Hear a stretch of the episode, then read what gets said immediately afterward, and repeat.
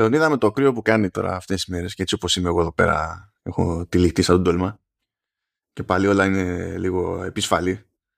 Έχει αρχίσει να μου λείπει εκείνο το λάπτοπ της Acer που είχα, το, είχα πάρει το 2006 και με ανάγκαζε να ανοίγω κλιματισμό από Απρίλιο. Ε, γιατί δεν, ε, δεν βάζεις το δικό σου να κάνει μοντάζ όλη μέρα; Ε, θα ζεστάνει όλο το σπίτι νομίζω. Ε, δεν ζεστάνει τόσο. Η CPU θα πάει, ξέρω εγώ, θα πάει 83 βαθμούς, αλλά το σασί θα μείνει και πάλι, θα είναι, ξέρω εγώ, 40, κάτι τέτοιο. Κοίτα, μπο, μπορείς να βάλεις ένα χωνί αυτά που βάζαμε για τα λάδια και τα νερά, να το βάλεις εκεί σε καμιά USB, θα, θα σπρώχνει τον αέρα και προς όλο το χώρο. Λοιπόν, να βάλω το τέτοιο, να βάλω το, το Xbox, το Series X και το PlayStation 5, να βάλω τις, εξα, τις εξατμίσεις, ας το πούμε τώρα, τις, τις εξαγωγές αντικριστά, να ενώνεται ο ζεστός αέρας και από τις δύο μπάντες. Μπράβο. Να βάλω κάτι ηλίθιο να τρέχει και να, να κάψω άπειρο ρεύμα για να ζεσταθώ ελάχιστα. Ε, εντάξει. Πρακτικό ακούγεται. Ε, θα ζεστάει ο καιρός μου, εντάξει, να μην αγχώνεσαι. Καλά, δεν αγχώνομαι. Καλά, δεν βιάζομαι καν να ζεσταίνει ο κύριο. Εγώ το προτιμώ το κρύο από τη ζέστη. Απλά θέλω να σου πω τώρα εδώ πέρα, όταν είσαι ακίνητος. Ε, είναι. Εντάξει. Το ξέρω γιατί και εγώ τα ίδια τραβάω. Ε, ναι, είναι η... το κακό της δουλειάς μας. της καθιστικής. Τι άλλα, τι κάνεις. Εσύ τι κάνεις, καλύτερα είσαι Λεωνίδα; Ε, ε, ναι, ξέρω εγώ, θα δείξει. θα δείξει. Ακόμα δεν έχουν περάσει όλα μου τα θέματα, αλλά το βασικό δείχνει να το περάσαμε, να το ξεπεράσαμε. Θα, δεν θα με κλειτώσεις, θα συνεχίσω να μιλάω. Χαίρομαι, χαίρομαι. Και αν πάρω και αέρα θα αρχίσω να τραγουδάω κιόλας. Α, θες να κάνεις και crash test δηλαδή στις φωνικές χορδές. Ε, α, πρέπει να δω αν λειτουργούν τα πράγματα όλα σωστά, ρε παιδί μου και φαντάζεσαι μια ατυχής παρενέργεια τη CRC σου να είναι η βελτίωση της φωνής σου. Φαντάζεσαι. Σε παράτησα επιτόπου και έχω πάει και έχω κάνει. Πώς το λένε, τη αστετούβα. Ποιο είναι αυτό το. δεν ξέρω ποιο είναι αυτό που. Δεν λες και έχει σημασία που ένα Κέβιν. Θα πάω στο voice. Θα πάω στο voice και θα κάνω και σε αυτά τα, τα κλιπάκια που έχει κάθε καλλιτέχνης που βγαίνει στη τηλεόραση και παίζουν τα βιολιά από πίσω και λέει πέρασα πολύ δύσκολα χρόνια και η μουσική και το τραγούδι με σώσανε. Κάπως έτσι ξέρω εγώ. Και εγώ θα πω πέρασα πολλά χρόνια, δύσκολα χρόνια, είχα προβλήματα με τη φωνή μου, αλλά τελικά τα κατάφερα. Πεινάγαν και τα παιδάκια μου, που λέει και ο Βέκος. Τι κάναμε, τι... ξεχαστήκαμε την προηγούμενη φορά. Είχαμε βάλει στο μενού να πούμε για το trading που παίζει για iPad στην Ελλάδα και το ξεχάσαμε το ξέχασες. Εγώ το καραγαργάρα. Δεν θέλω να το σκέφτομαι καν. Δεν θέλω να το βλέπω καν. Μην μου μπαίνουν ιδέες. Δεν είναι εποχή. Για κοιτάξτε, έστειλε ένα δελτίο τύπου η Quest στην οποία ανήκει η iStorm ε, που βασικά η Quest στην οποία ανήκει η iSquare και, και η iStorm που τεχνικώς είναι νομίζω διαφορετικές δομές αλλά whatever Σόι όλοι. Αυτό έχει σημασία. Ξαδέρφια.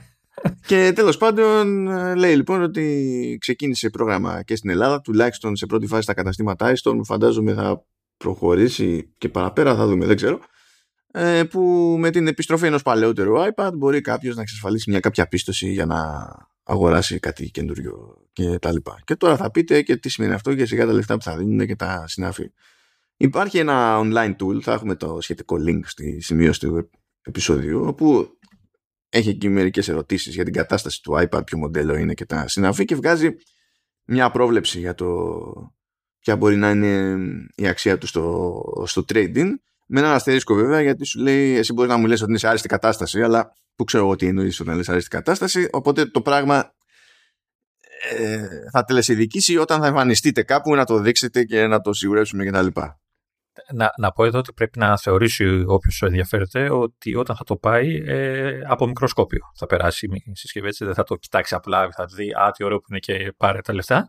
Έτσι, πιστεύω θα το εξετάζουν αρκετά. Και ίσως και δεν ξέρω, έχουν κάποιο εργαλείο που θα εξετάζουν και μπαταρίες και τέτοια για να δουν τελείως. Αλλά αυτά, αυτά μπορούν να το δουν. Έχει και νομίζω έχει και από τις ερωτήσεις που έχει το tool είναι σε τι φάση είναι η μπαταρία, αν είναι λειτουργικό το μηχάνημα. Ναι, ρε, αλλά και πάλι εσύ μπορείς να λες ότι είναι η καλύτερη μπαταρία του κόσμου ρε, μαζί με, τα, με τις, web, ε, τις webcam του Mac. Αλλά.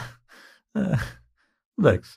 Okay. Ε, Και, και η αλήθεια είναι ότι στα iPad, τουλάχιστον στο δικό μου και λογικά σε όλα, ε, δεν έχει αυτό που έχει στο iPhone που σου λέει το ποσοστό της υγείας της μπαταρίας κτλ. Τουλάχιστον στο δικό μου δεν το έχει. Τώρα δεν ξέρω αν στα και πιο καινούρια εμφανίζεται στις ρυθμίσεις. Ε, οπότε και να θες να πεις πώς είναι η μπαταρία σου, δεν ξέρεις. Εντάξει, σε κάθε περίπτωση νομίζω ότι το περισσότερο debate θα είναι στο πόσο καλή κατάσταση είναι το σασί, οθόνη κτλ. Γιατί εκεί πέρα ο κόσμος πραγματικά μπορεί να έχει τελείως διαφορετικά στάνταρτς και το τι θεωρεί normal και τι όχι. Του στείλανε έχει γρατζουνιστεί όλο το, όλο το γυαλί γύρω-γύρω από το πλαίσιο της οθόνης ε, να είναι, μια, ε, είναι σε άρεστη κατάσταση γιατί δεν είναι μέσα στη μέση της οθόνης. Ποιος ξέρει τώρα. Τέλος πάντων, αλλά αν θέλετε έτσι κάτι ενθαρρυντικό, για πλάκα, έβαλα να δω ε, αν πιάνει οτιδήποτε το, το iPad τρίτης γενιάς που έχω και πιάνει χώρο εδώ πέρα που ήταν το πρώτο με Retina. Μιλάμε τώρα για 2012. Έτσι, 10 χρόνια ναι, Το ξέρω ότι είχαμε. Είναι το πρώτο και μοναδικό iPad; Όχι, δεν ήταν το πρώτο μου. Δεν ήταν το πρώτο μου. Α, γιατί εμένα ήταν το πρώτο μου, το iPad 3. Μεγάλη επιτυχία.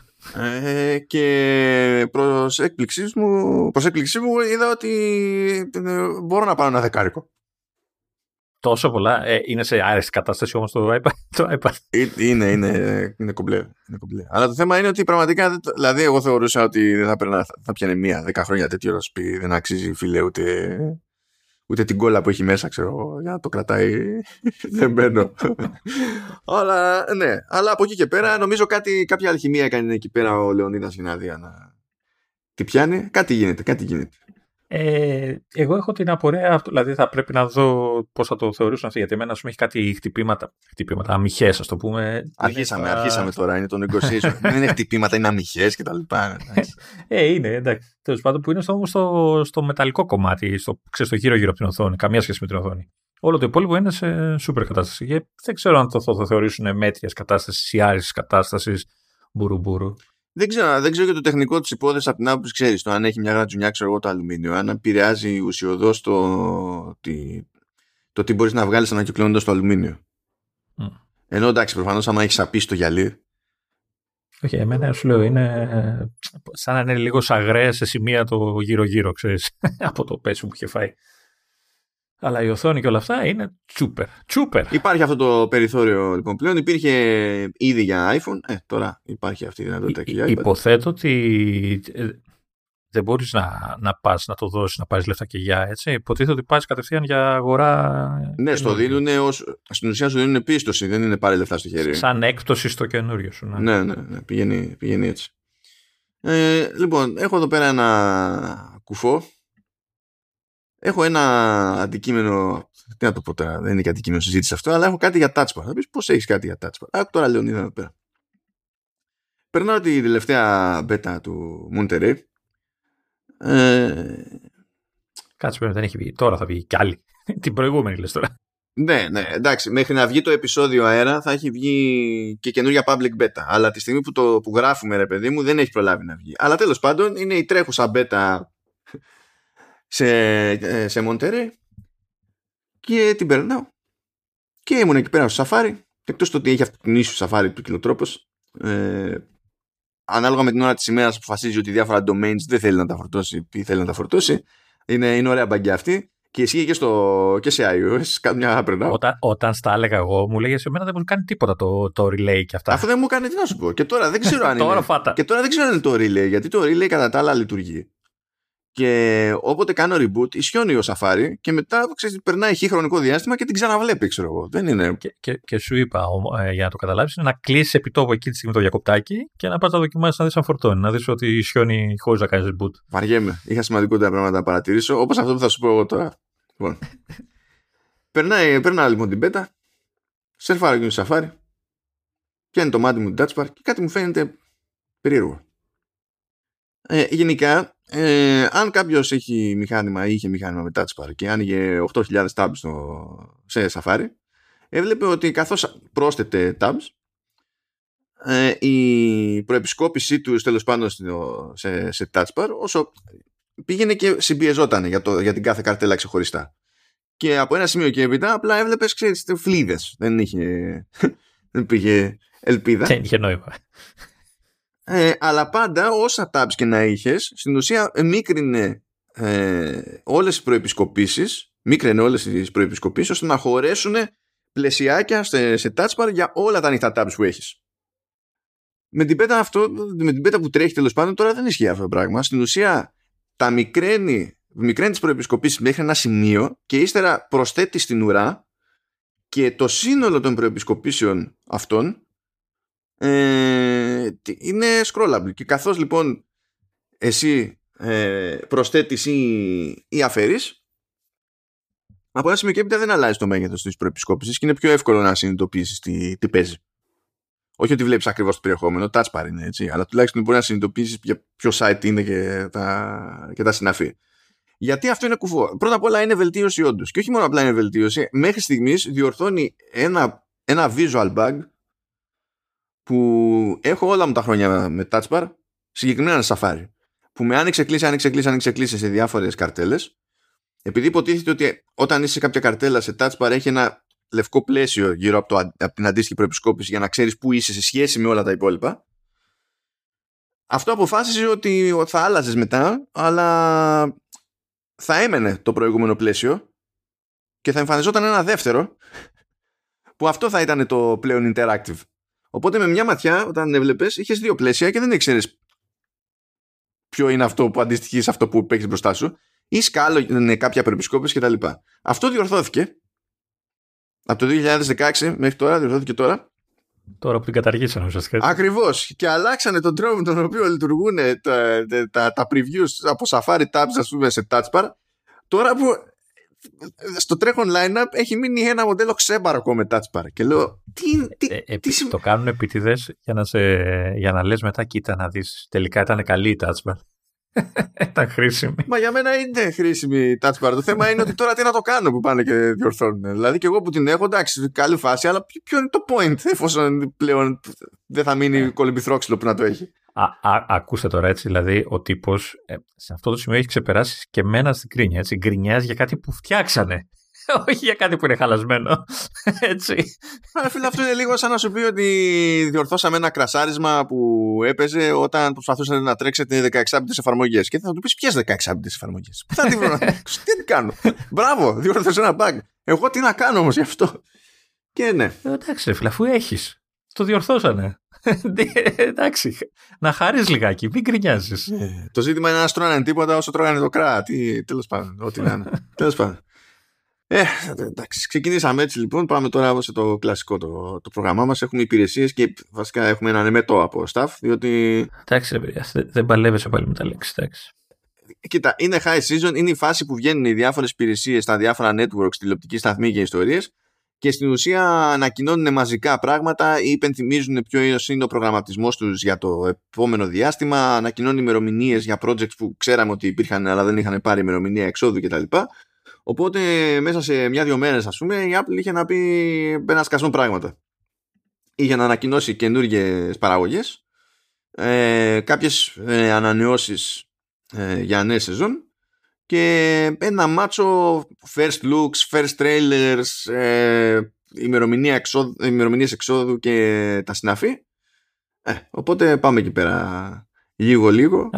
τώρα που λες για first look, εκείνη τη σειρά, που, ε, θυμάσαι εκείνη που ήταν μόνο γραμμές και ήχους; Ναι.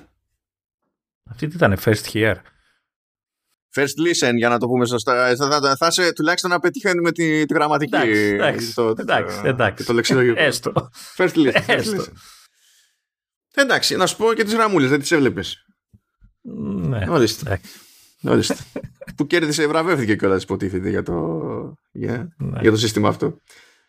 Λοιπόν, για να πάμε εδώ πέρα. Θα σκάσει, λέει, άλλη μια μεταφορά από βιβλίο από ό,τι βλέπω. Θα είναι limited series, θα έχει 8 επεισόδια. Θα σκάσει το Presumed Innocent που είναι σε παραγωγή ε, J.J. Abrams.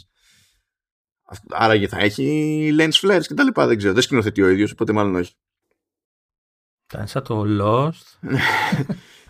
ε, έχει αναλάβει τη, τη διασκευή ο, ο David E. Kelly από Big Little Lies και Nine Perfect Strangers που είναι σχετικά πρόσφατες δουλειές του. Και στην ουσία είναι δικαστικό δράμα πράγμα που σημαίνει ότι θα το δω. Ναι όχι αυτά και εμένα μου είναι κατηγορία που κατευθείαν εκεί δεν, δηλαδή δεν, δεν ε, σκέφτομαι καν. άλλωστε το άλλο δείγμα αντίστοιχου είδους, αυτό με το, το Defending Jacob, αν θυμάμαι καλά έτσι λέγεται, ήταν και αυτό πάρα πολύ καλή ε, σειρά. Σειρά, τέλος πάντων, μια σεζόν είχε.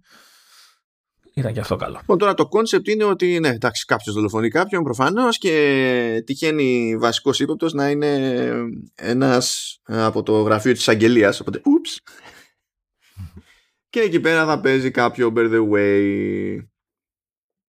Και that's it, δεν έχουν βγάλει cast ή κάτι τέτοιο, δεν λένε κάτι συγκεκριμένο εδώ πέρα. Δηλαδή ξέρουμε για την παραγωγή και τη μεταφορά. Αυτό δηλαδή ήταν μια καινούργια ανακοίνωση. Ε, κάτι άλλο καινούριο επίσης είναι το Sunny που υποτίθεται ότι είναι λέει αυτό που λέμε εμείς μαύρη κομμωδία. Σαν, Sunny, μαύρη κομμωδία. ναι, ναι, και θα καταλάβεις πολύ γρήγορα γιατί πρωταγωνιστή η Ρασίντα Jones ε, χάνει την οικογένειά της λέει σε ένα ε, αεροπορικό δυστύχημα και για να την παλέψει ψυχολογικά της δίνουν, είναι στην Ιαπωνία και της δίνουν ένα ρομπότ που λέγεται Sunny. Ε, φυσικά. φυσικά. Αυτή είναι η ιαπωνική sci-fi λύση στα προβλήματα κτλ. Και, και σου λέει τέλος πάντων ότι αρχίζει και δένεται σιγά σιγά με το ρομπότ και με κάποιο τρόπο έχει και τη βοήθειά του προσπαθώντας να, να, δει αν ήταν όντως ατύχημα ξέρω εγώ αυτό που συνέβη και τέτοια πράγματα οπότε είναι ένας συνδυασμός πραγμάτων ε, έχει αρχίσει και γίνεται μόδα αυτό με, τα, με το ρομπότ και δένεται ο άνθρωπος με το ρομπότ. Και δηλαδή το κάνατε, το είδαμε και με την ταινία του, του Tom Hanks, το Finch, πώ λέγεται Αυτό δεν είναι. Αυτό είναι concept τώρα δεκαετιών. Έτσι, που, αλλά ε, τώρα μπορείς να πεις ότι είναι περισσότερο μέσα στα πράγματα επειδή είμαστε κατά μία έννοια πιο κοντά από ποτεδήποτε άλλοτε σε ένα τέτοιο θεωρητικό σενάριο. Ναι, τέλος πάντων. Μπορεί να μας προετοιμάζουν. Μας προετοιμάζουν για, για, για το Rise of the Robots. ε, για Skynet και τέτοια. Ναι, λοιπόν. Ε, να, ορίστε. Εδώ δέθηκαν άνθρωποι με τον, ε, ναι, με τον Terminator στις ταινίες. Δηλαδή, δηλαδή. Κάτσε, κάτσε, περίμενε. Γιατί; Οπ. Έλα, μην είσαι βλάσφημος. Ναι, ε, ναι, όχι, επειδή ξυνίζεις με το τέτοιο ότι μας το σπρώχνουν τώρα και μας προετοιμάζουν. Ορίστε. Uh, τι άλλο καινούργιο έχουμε; Έχουμε Miss American Pie ε, με την Kristen Wiig. Ε, είναι μια σειρά που λαμβάνει ε, χώρα τη δεκαετία του 70 κομική σειρά, 10 επεισόδια λέει. Δεν ξέρω αν αυτό σημαίνει ότι δεν θα έχει άλλο μετά έτσι ξεκινάμε ε, και υποτίθεται ότι ε, η Wig είναι στο ρόλο της Maxine Simmons που έχει φρικάρει και θέλει με κάποιο τρόπο τέλος πάντων να μπει στη λεγόμενη High Society του Palm Beach. Οπότε κάθε και χτυπιέται για να δει πώς θα μπορέσει να βρει τρόπο για το, για το χώσιμο.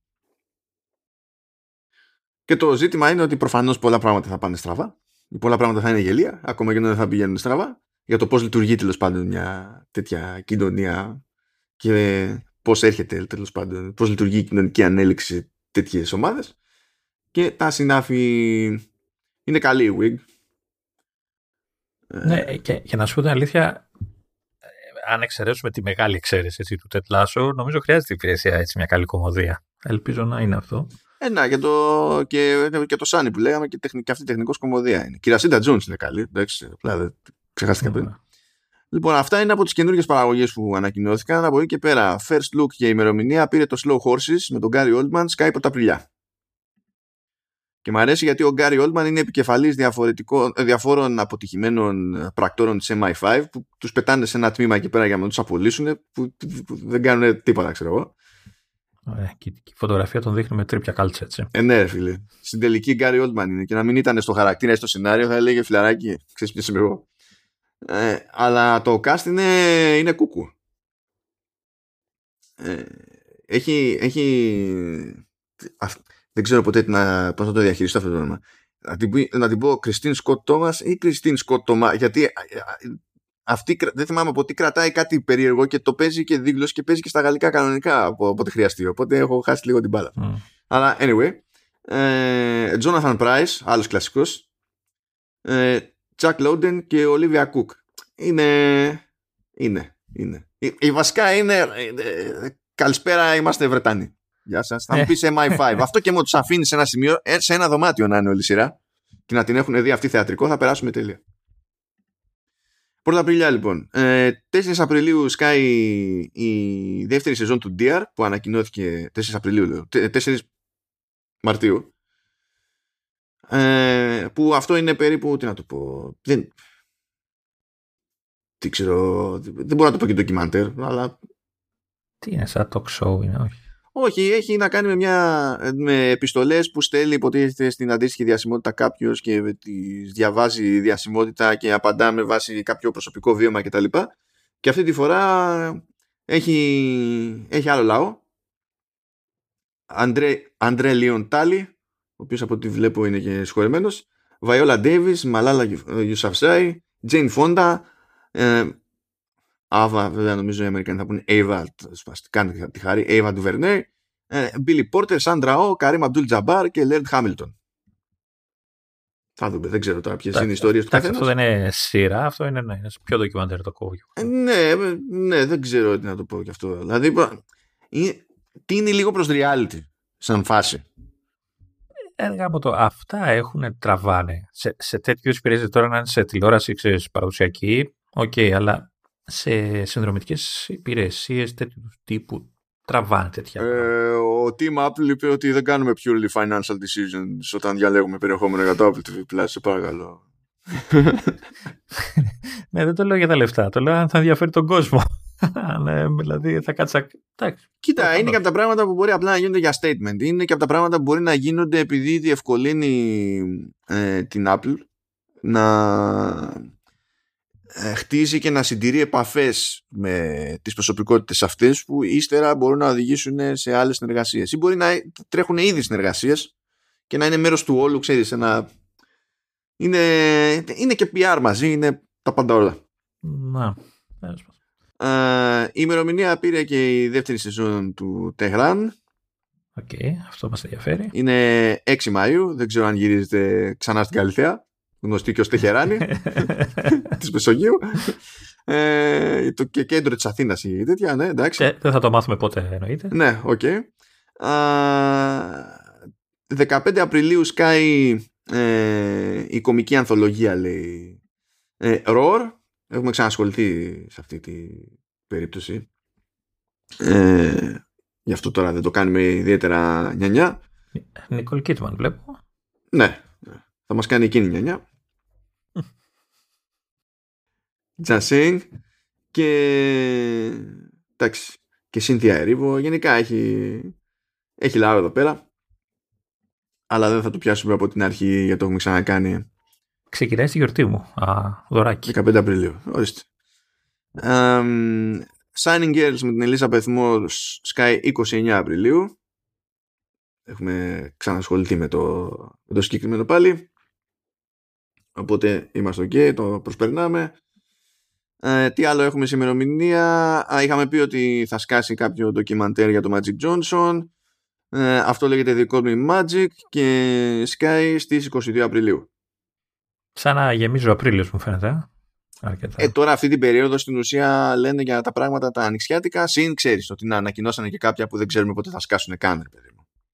Ναι έχουμε ξαναπεί επίσης για το Lincoln's Dilemma που είναι μία από τις δύο παραγωγές σχετικά με το Lincoln μία που είναι πιο ντοκιμαντέρ και μία που είναι πιο fiction ε, το Lincoln's Dilemma σκάει 18 Φεβρουαρίου που είναι το ντοκιμαντέρ τέλος πάντων και έχει ένα πρώτο τρέιλερ εδώ για όποιον θέλει να δει 11 Μαρτίου σκάει και το The Last Days of Ptolemy Gray με τον Samuel L. Jackson έχουμε αναφερθεί ποικιλό τρόπο σε αυτό ε, και από εκεί και πέρα έχουμε στο κομμάτι των βραβείων. Τώρα συνήθως δεν βάζουμε εδώ πέρα υποψηφιότητες, αλλά έχω βάλει αυτή τη φορά υποψηφιότητες, διότι είναι επίσημη πρώτη στην ουσία για την Apple. Ε, γιατί κατάφερε και καβάτωσε έξι υποψηφιότητες για Όσκαρ. Και είναι τρεις για το Κόντα και άλλες τρεις για το The Tragedy of Macbeth. Α, είναι υποψήφιοι για Όσκαρ, έχουν παίξει σε κινηματογράφους. Γιατί θυμάμαι ότι μου λέγες ότι πρέπει να παίξουν σε κινηματογράφο για να να τα δεχτούν στα Όσκαρ. Φέτος νομίζω ότι η Ακαδημία δεν το έχει απαιτήσει. Επειδή ακόμα είναι περίεργη φάση με το πώς λειτουργούν οι κινηματογράφοι. Αλλά υπό άλλες συνθήκες και μετά το, το πέρας της όλης της αηδίας που ζούμε υποτίθεται ότι πάλι υπάρχει ένας περιορισμός. Μην φανταστείς. Δηλαδή τους αρκεί να βάζουν ένα μίνιμουμ αριθμό οθονών προβολής δηλαδή πρέπει να, ε, πρέπει να προβληθεί τουλάχιστον σε τόσες αίθουσες. Ε, και τους φτάνει να είναι και στην Αμερική δεν τους ενδιαφέρει τι γίνεται εκτός Αμερικής Α, και νομίζω ότι θέλουν να είναι για τουλάχιστον δύο εβδομάδες και μετά ένα αντιγιά Τώρα, ε, έχει πάει και δεν είναι και σε ό,τι κατηγορίες να είναι. Δηλαδή, The, The Tragedy of Macbeth είναι για Best Production Design, Best Cinematography. Best Production Design θα πει κάποιο εντάξει σιγά και τι έγινε. Best Cinematography είναι σημαντικό, σημαντική κατηγορία, όχι οι μπουρδες. Ε, και για Best Actor με Denzel Washington. Okay. Και αντίστοιχα το Coda, ε, Best Adapted Screenplay, Best Supporting Actor και Best Picture. Ε, support εννοούμε β' αντρικό δηλαδή. Ναι, ναι. ναι, ναι. και μόνο που πήρε, κατάφερε και πήρε υποψηφιότητα τώρα για Best Actor και Best Picture, τίποτα να μην πάρει από τα 6 αυτά για, τα, για, τη, για το νεαρό της υπηρεσίας και των παραγωγών της Apple και τα λοιπά, ας πούμε, αυτό από μόνο την επιτυχία. Θα με κάνεις θα δω τώρα το, το, το Macbeth. Εντάξει, Macbeth είναι με καλό cast, είναι πόσο, δηλαδή, εντάξει. Ναι, μου φαίνεται πολύ κουλτουριάρικο. Εντάξει, Σέξπιρ είναι. Τι θα είναι, ρε φίλε. Δεν μπορεί και αυτός ο Σέξπιρ έχει και γράψει τίποτα άλλο. Εντάξει, δεν είναι δελφινάριο με Σεφερλί. Τι θα κάνουμε. Ε, σίγουρα τον αντιγράφει από το Σέφερλι. Το μεταξύ παίρνει την υποψηφιότητα το κόντα, λέω εντάξει, μπράβο τα παιδιά και τα λοιπά. Και κάνω το λάθος και μπαίνω στο, στο slash film. Που εκεί πέρα κόβω κάτι βόλτες πλέον για να δω τα κινηματογραφικά νέα. Που είναι άλλο ένα site που έχει πάρει την κατιούσα γιατί τρώγανε κρά για το editorializing που κάνανε.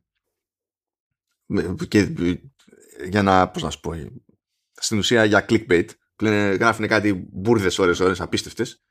Ως opinion και μη opinion που τι κάνανε; Κόψανε το commenting. Γιατί τους βρίζανε όλοι τώρα. Ωραία. και τέλος πάντων βγαίνει εκεί πέρα υποψηφιότητα για το, για το κόντα και βλέπω εδώ ένα τίτλο που λέει ότι η κοινότητα των κοφών εξασφάλισε λέει το, το δεύτερο ever, ε, τη δεύτερη ever υποψηφιότητα για Oscar κτλ. Λέω εντάξει, OK, okay, το δέχομαι. Το κόντα και ξεκινάω και λέει μπλα μπλα μπλα the marginalized και, και έχω, έχω τεράστιο θέμα με τον όρο αυτόν γιατί για να είσαι περιθωριοποιημένος πρέπει κάποιος να σε ωθεί στο περιθώριο. Είναι, είναι μια διαδικασία ενεργή. Όχι ε, τυχαίνει να είμαι ένας από τους λίγους, άρα είμαι περιθωριοποιημένος. Δεν λειτουργεί έτσι το πράγμα. Απλά, just saying, παιδιά, δεν είναι... Τέλος πάντων, μην μπλέξουμε αυτή την ιστορία, ξεκινήσει ο Ραντ, γιατί θα το φρικάρω τελείως. Θα σε αφαιρέσουν και εσένα από το Spotify, περί, πρόσεχε. Αφαιρέσουν και εμένα από το Spotify. Εντάξει, το Spotify θα αφαιρέσει τον εαυτό του από το Spotify στο τέλος, έτσι όπω το έχει κάνει, αλλά τέλος πάντων. θα το συζητήσουμε αυτό μετά. Uh, και από τα κουφάτα τέτοια είναι ότι podcast του Apple TV Plus, το The Line, ε, βραβεύτηκε στην ουσία από το ε, Columbia School of Journalism ε, με το βραβείο Silver Baton ε, στην ουσία για τη δημοσιογραφική δουλειά που έκανε. Και έχω να πω κάτι περίεργο λίγο γι' αυτό γιατί το άκουσα αυτό το podcast και έχει βγει και αντίστοιχη παραγωγή στο Apple TV Plus που είναι ντοκιμαντέρ κανονικά ενώ βίντεο. Αλλά αυτές οι παραγωγές ενώ πιάνουν το ίδιο θέμα είναι ξεχωριστές και η έρευνα που έκανε κάθε πλευρά είναι ξεχωριστή και υπάρχει το εξής κουφό. Ότι στο τελείωμα του podcast ε, προκύπτουν ε, νέα στοιχεία και σκάει ανατροπή. Και επειδή είναι πιο είναι άλλου τύπου παραγωγή το έχω και βίντεο και τα λοιπά ε, και μάλλον δεν ξέρω εγώ δεν τους βγήκε δεν, δεν ξέρω και εγώ τι αυτό δεν έκατσε στην παραγωγή που την είναι τηλεοπτική Οπότε, άμα, δηλαδή είναι για το ίδιο θέμα, ναι, τα γενικά, τα βασικά γεγονότα είναι ίδια, η υπόθεση είναι ίδια, αλλά οι δύο μπάντες έχουν ε, διαφορετική κατάληξη. Ε, και ε, παίζει legit ανατροπή δηλαδή στη, στη φάση. Δεν θέλω να το χαλάσει κανέναν έτσι και θέλει να μπλέξει. Οπότε τα αφήνουμε εδώ πέρα. Και έτσι τελειώνουμε στην ουσία με Apple TV Plus. Ε, και πάμε τώρα σε Apple Arcade. Να σου πω ότι επειδή θα ρωτήσεις, το κατέβασα, δεν πάτησα από το εικονίδιο είναι, το, είναι το Bridge Constructor Plus Ε, στην ουσία έχω παίξει τέτοια παιχνίδια. Είναι γεια σας, θέλουμε να φτιάξεις μια γέφυρα που να μην καταστρέφεται έτσι και προσπαθεί κάποιος να περάσει. Πάλεψε με τη φυσική. Ευχαριστώ. Μάθε και τίποτα στη διαδρομή. Γεια σας. Ναι, αλλά το γεφύρωσε στο χάσμα τελικά. Ποιο, ποιο, ποιο χάσμα, αφού δεν σου είπα ότι το εικονίδιο ε, γεφύρωσα με το δάχτυλο. ε, δεν προχωράει έτσι ο κόσμος. Ε, Πώς θα το, το χάσμα γενναιών. Θα πρώτο να το γεφυρώσουμε. Κατάφερα και έφτιαξα 7 γέφυρες. Ε, στην 8η ακόμα το προσπαθώ. Έχω καταφέρει να περάσει ένα φορτηγό από τα δύο. Και γενικά δεν είμαι για να χτίζω γέφυρες. Εκτός αν είναι στην, στην Άρτα, εκεί δεν ξέρω. Μπορεί και να το έχω. Εκεί είναι με το track record που έχουν, φαντάζομαι μπορεί να έφερνες και τη βελτίωση. ναι. Εντάξει, πλάκα έχει. Ε, παλιό παιχνίδι είναι από όσο ξέρω, έτσι. Δεν είναι. Ε, εντάξει, είναι πλάσ, εννοείται ότι είναι παλιό, αλλά πρέπει να είναι αρκετά παλιό, γιατί το UI είναι λίγο. ξέρω εγώ. κάπως. Εντάξει, αυτά να σου πω τώρα, σαν concept δεν είναι δεν νομίζω ότι έχει σημασία. Δεν έχει κάποιο ουσιαστικό εξελειτουργικό πρόβλημα. Απλά σαν. Εντάξει. Ε, ε, είναι, ε, το καλό είναι ότι είναι άλλο ένα παιχνίδι Plus που είναι και σε Mac. Ναι, είναι και σε Mac, όντως. Ε, δεν ήταν και στο TV Plus, αλλά λογικά θα παίζει και εκεί. Ε, οπότε στο Mac ίσως βολεύει περισσότερο λόγω mouse. Mm. Ε, καλό είναι αυτό που είπες. Δεν, είναι, δεν υπάρχει κάποια μεγάλη έκπληξη που αν σα αρέσουν αυτά τα παιχνίδια είναι ωραία πρόταση. Κούλε, προχωράμε εκεί πέρα. Μπαμ, μπαμ, μια γρήγορη στάση από Apple Music για να πούμε ότι άλλαξε λίγο η φάση με τη δωρεάν δοκιμή. Ε, ε, είχε ξεκινήσει κάποτε, ήταν εξάμηνη.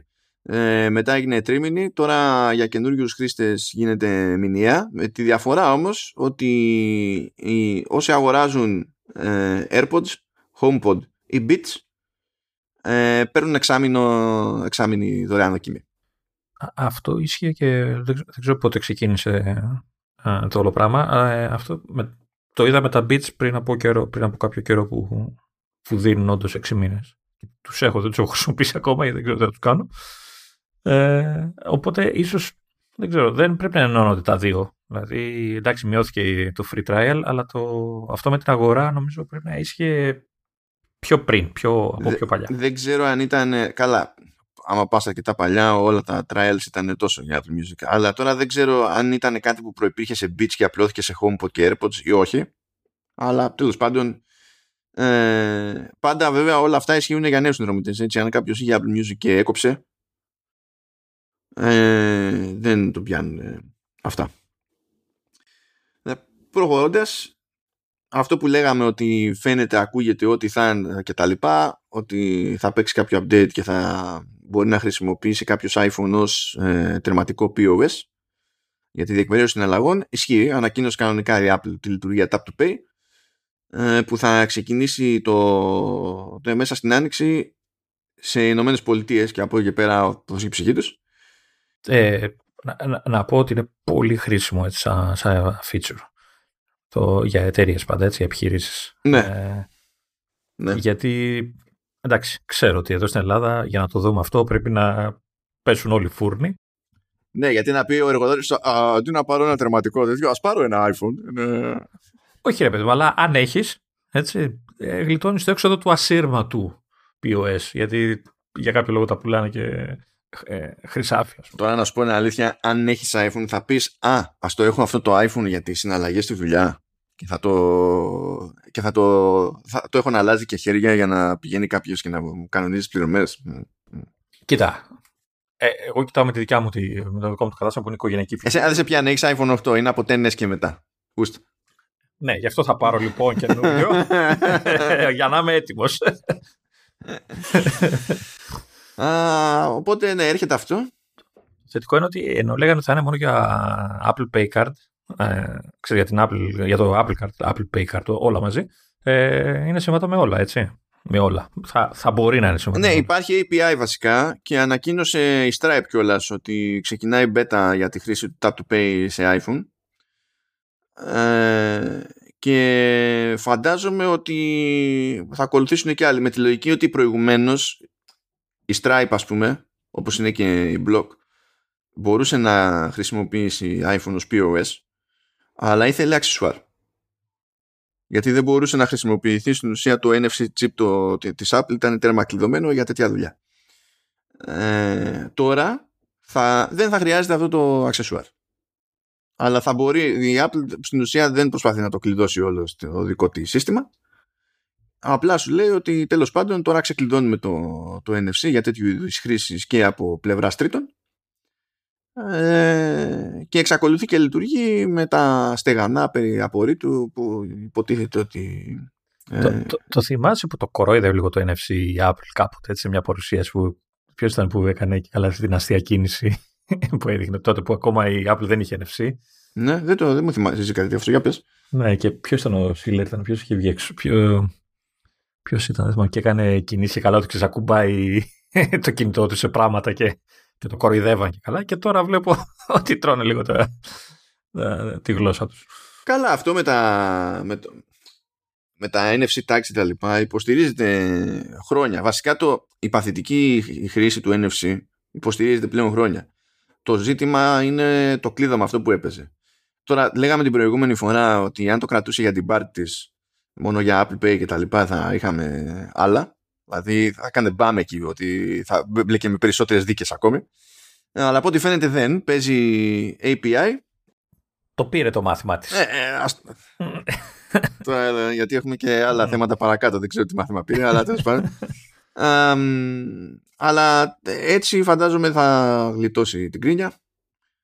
Ε, οπότε θα δούμε παρακάτω. Τώρα στις εξαγορές έχουμε μία έτσι που πήραμε χαμπάρι, γιατί δεν τις παίρνουμε όλες χαμπάρι γενικά η, η Apple αγόρασε την AI Music ε, η οποία είναι startup υποτίθεται που έχει φτιάξει ένα μηχανισμό εκεί πέρα που με τη χρήση AI τέλος πάντων εντός εισαγωγικών ε, έχει φτιάξει ένα σύστημα εκεί πέρα που λέγεται Infinite Music Engine και με βάση περιεχόμενο που του δίνεις τέλος πάντων ε, διαλέγει και στείνει τη σχετική μουσική επένδυση Φαντάζομαι ότι αυτό τώρα ξέρεις, βολεύει στα memories, ξέρω εγώ, στο φωτό και τέτοια πράγματα. Δεν ξέρω να το κάνει κάτι άλλο. Στα παιχνίδια που θα βγάζει. Στα παιχνίδια. Ναι. Οκ, ναι. Ε, πάει και αυτό. Κοντεύουμε στα μεγάλα θέματα. Ε, έχουμε κάτι νέο στη διανομή μέσω App Store. Ε, πλέον υπάρχει δυνατότητα, δίνει τη δυνατότητα σε developers να έχουν εφαρμογή κανονικά αλλά να είναι unlisted. Να μην εμφανίζεται δηλαδή ε, στο, στο App Store και, ε, σε οποιαδήποτε κατηγορία και σε οποιαδήποτε αναζήτηση. Ναι, search λέγεται αυτό. Ναι, αναζήτηση λέω, να μην εμφανίζεται. Α, ναι Δεν με πιάνει. Sorry, sorry, συγγνώμη ε, Σωστό. Um, Το search του, του store αυτό κάνει Τώρα θα είμαστε σίγουροι ότι δεν θα βγάλει ποτέ το αποτέλεσμα αυτό τουλάχιστον. το λες και βελτίωση. δεν φεύγει αβεβαιότητα. Ε, και η λογική είναι ότι ένας developer μπορεί να θέλει να διαθέτει μια εφαρμογή όπου θέλει εκείνος και μπορεί να στείλει ένα link και μόνο με το link αυτό να φτάνει ο χρήστης στην αντίστοιχη καταχώρηση στο App Store και να μπορεί να ε, κατεβάσει τέλος πάντων ε, την εφαρμογή. Αυτό τώρα ε, εγώ το βλέπω χρήσιμο πάντως, έτσι. Για εταιρικές εφαρμογές αυτές που δεν χρειάζεται να ξέρει ο καθένας ότι υπάρχουν, έτσι, που είναι ιδιωτικές, ας το πούμε. Ναι, αυτό τώρα ανάλογα με, τη, με την κλίμακα των πραγμάτων σε γλιτώνει και από το να βάζεις custom profile στο τηλέφωνο. Α, μπράβο, Γιατί ναι. αν το ζήτημά σου είναι ότι έχεις κάποιες custom εφαρμογές που τις χρειάζεσαι, αλλά δεν θες να φτιάξεις ένα ολόκληρο σύστημα και να περνάς MDM στις συσκευές όλων που αυτό δημιουργεί μετά κάποια άλλα ζητήματα με το πώς φιλτράρονται τα δεδομένα κτλ. Υπάρχει τρόπος να πεις ότι κοίταξε να δεις, πρέπει να πάρεις αυτή την εφαρμογή, είναι μεν στο App Store αλλά δεν θα τη βρεις, άμα δεν χρησιμοποιείς το link θα σου στείλω εγώ, γεια σας. Να. Ε, και, ε, και, και, πάλι περνάει από το app review αυτό, δηλαδή πρέπει να ζητήσεις να είναι unlisted και λέει ότι άπαξ και εγκριθεί ως unlisted ε, το, η ορατότητά τους, η ορατότητα της εφαρμογής αυτής στο App Store δεν μπορεί να αλλάχθει κατόπιν εορτής. Αυτό γιατί όμως, δηλαδή αν κάποια στιγμή για κάποιο λόγο χρειάζεται να το αλλάξεις. Γιατί να μην μπορείς. Ε, θα σου πει κάτω submit ως public. Κάτω ξανά είναι άλλο item. Αυτό θα σου πει. Ναι, ρε παιδί, αλλά χαζό δεν είναι. Νομίζω ότι θέλει να μην μπλέξει τέτοιο. Γιατί λέει ότι δεν μπορεί να χρησιμοποιηθεί αυτό το σύστημα για beta testing. Και ότι όποιος θέλει να, το, να ασχοληθεί με beta testing, τότε πρέπει να χρησιμοποιεί το test light.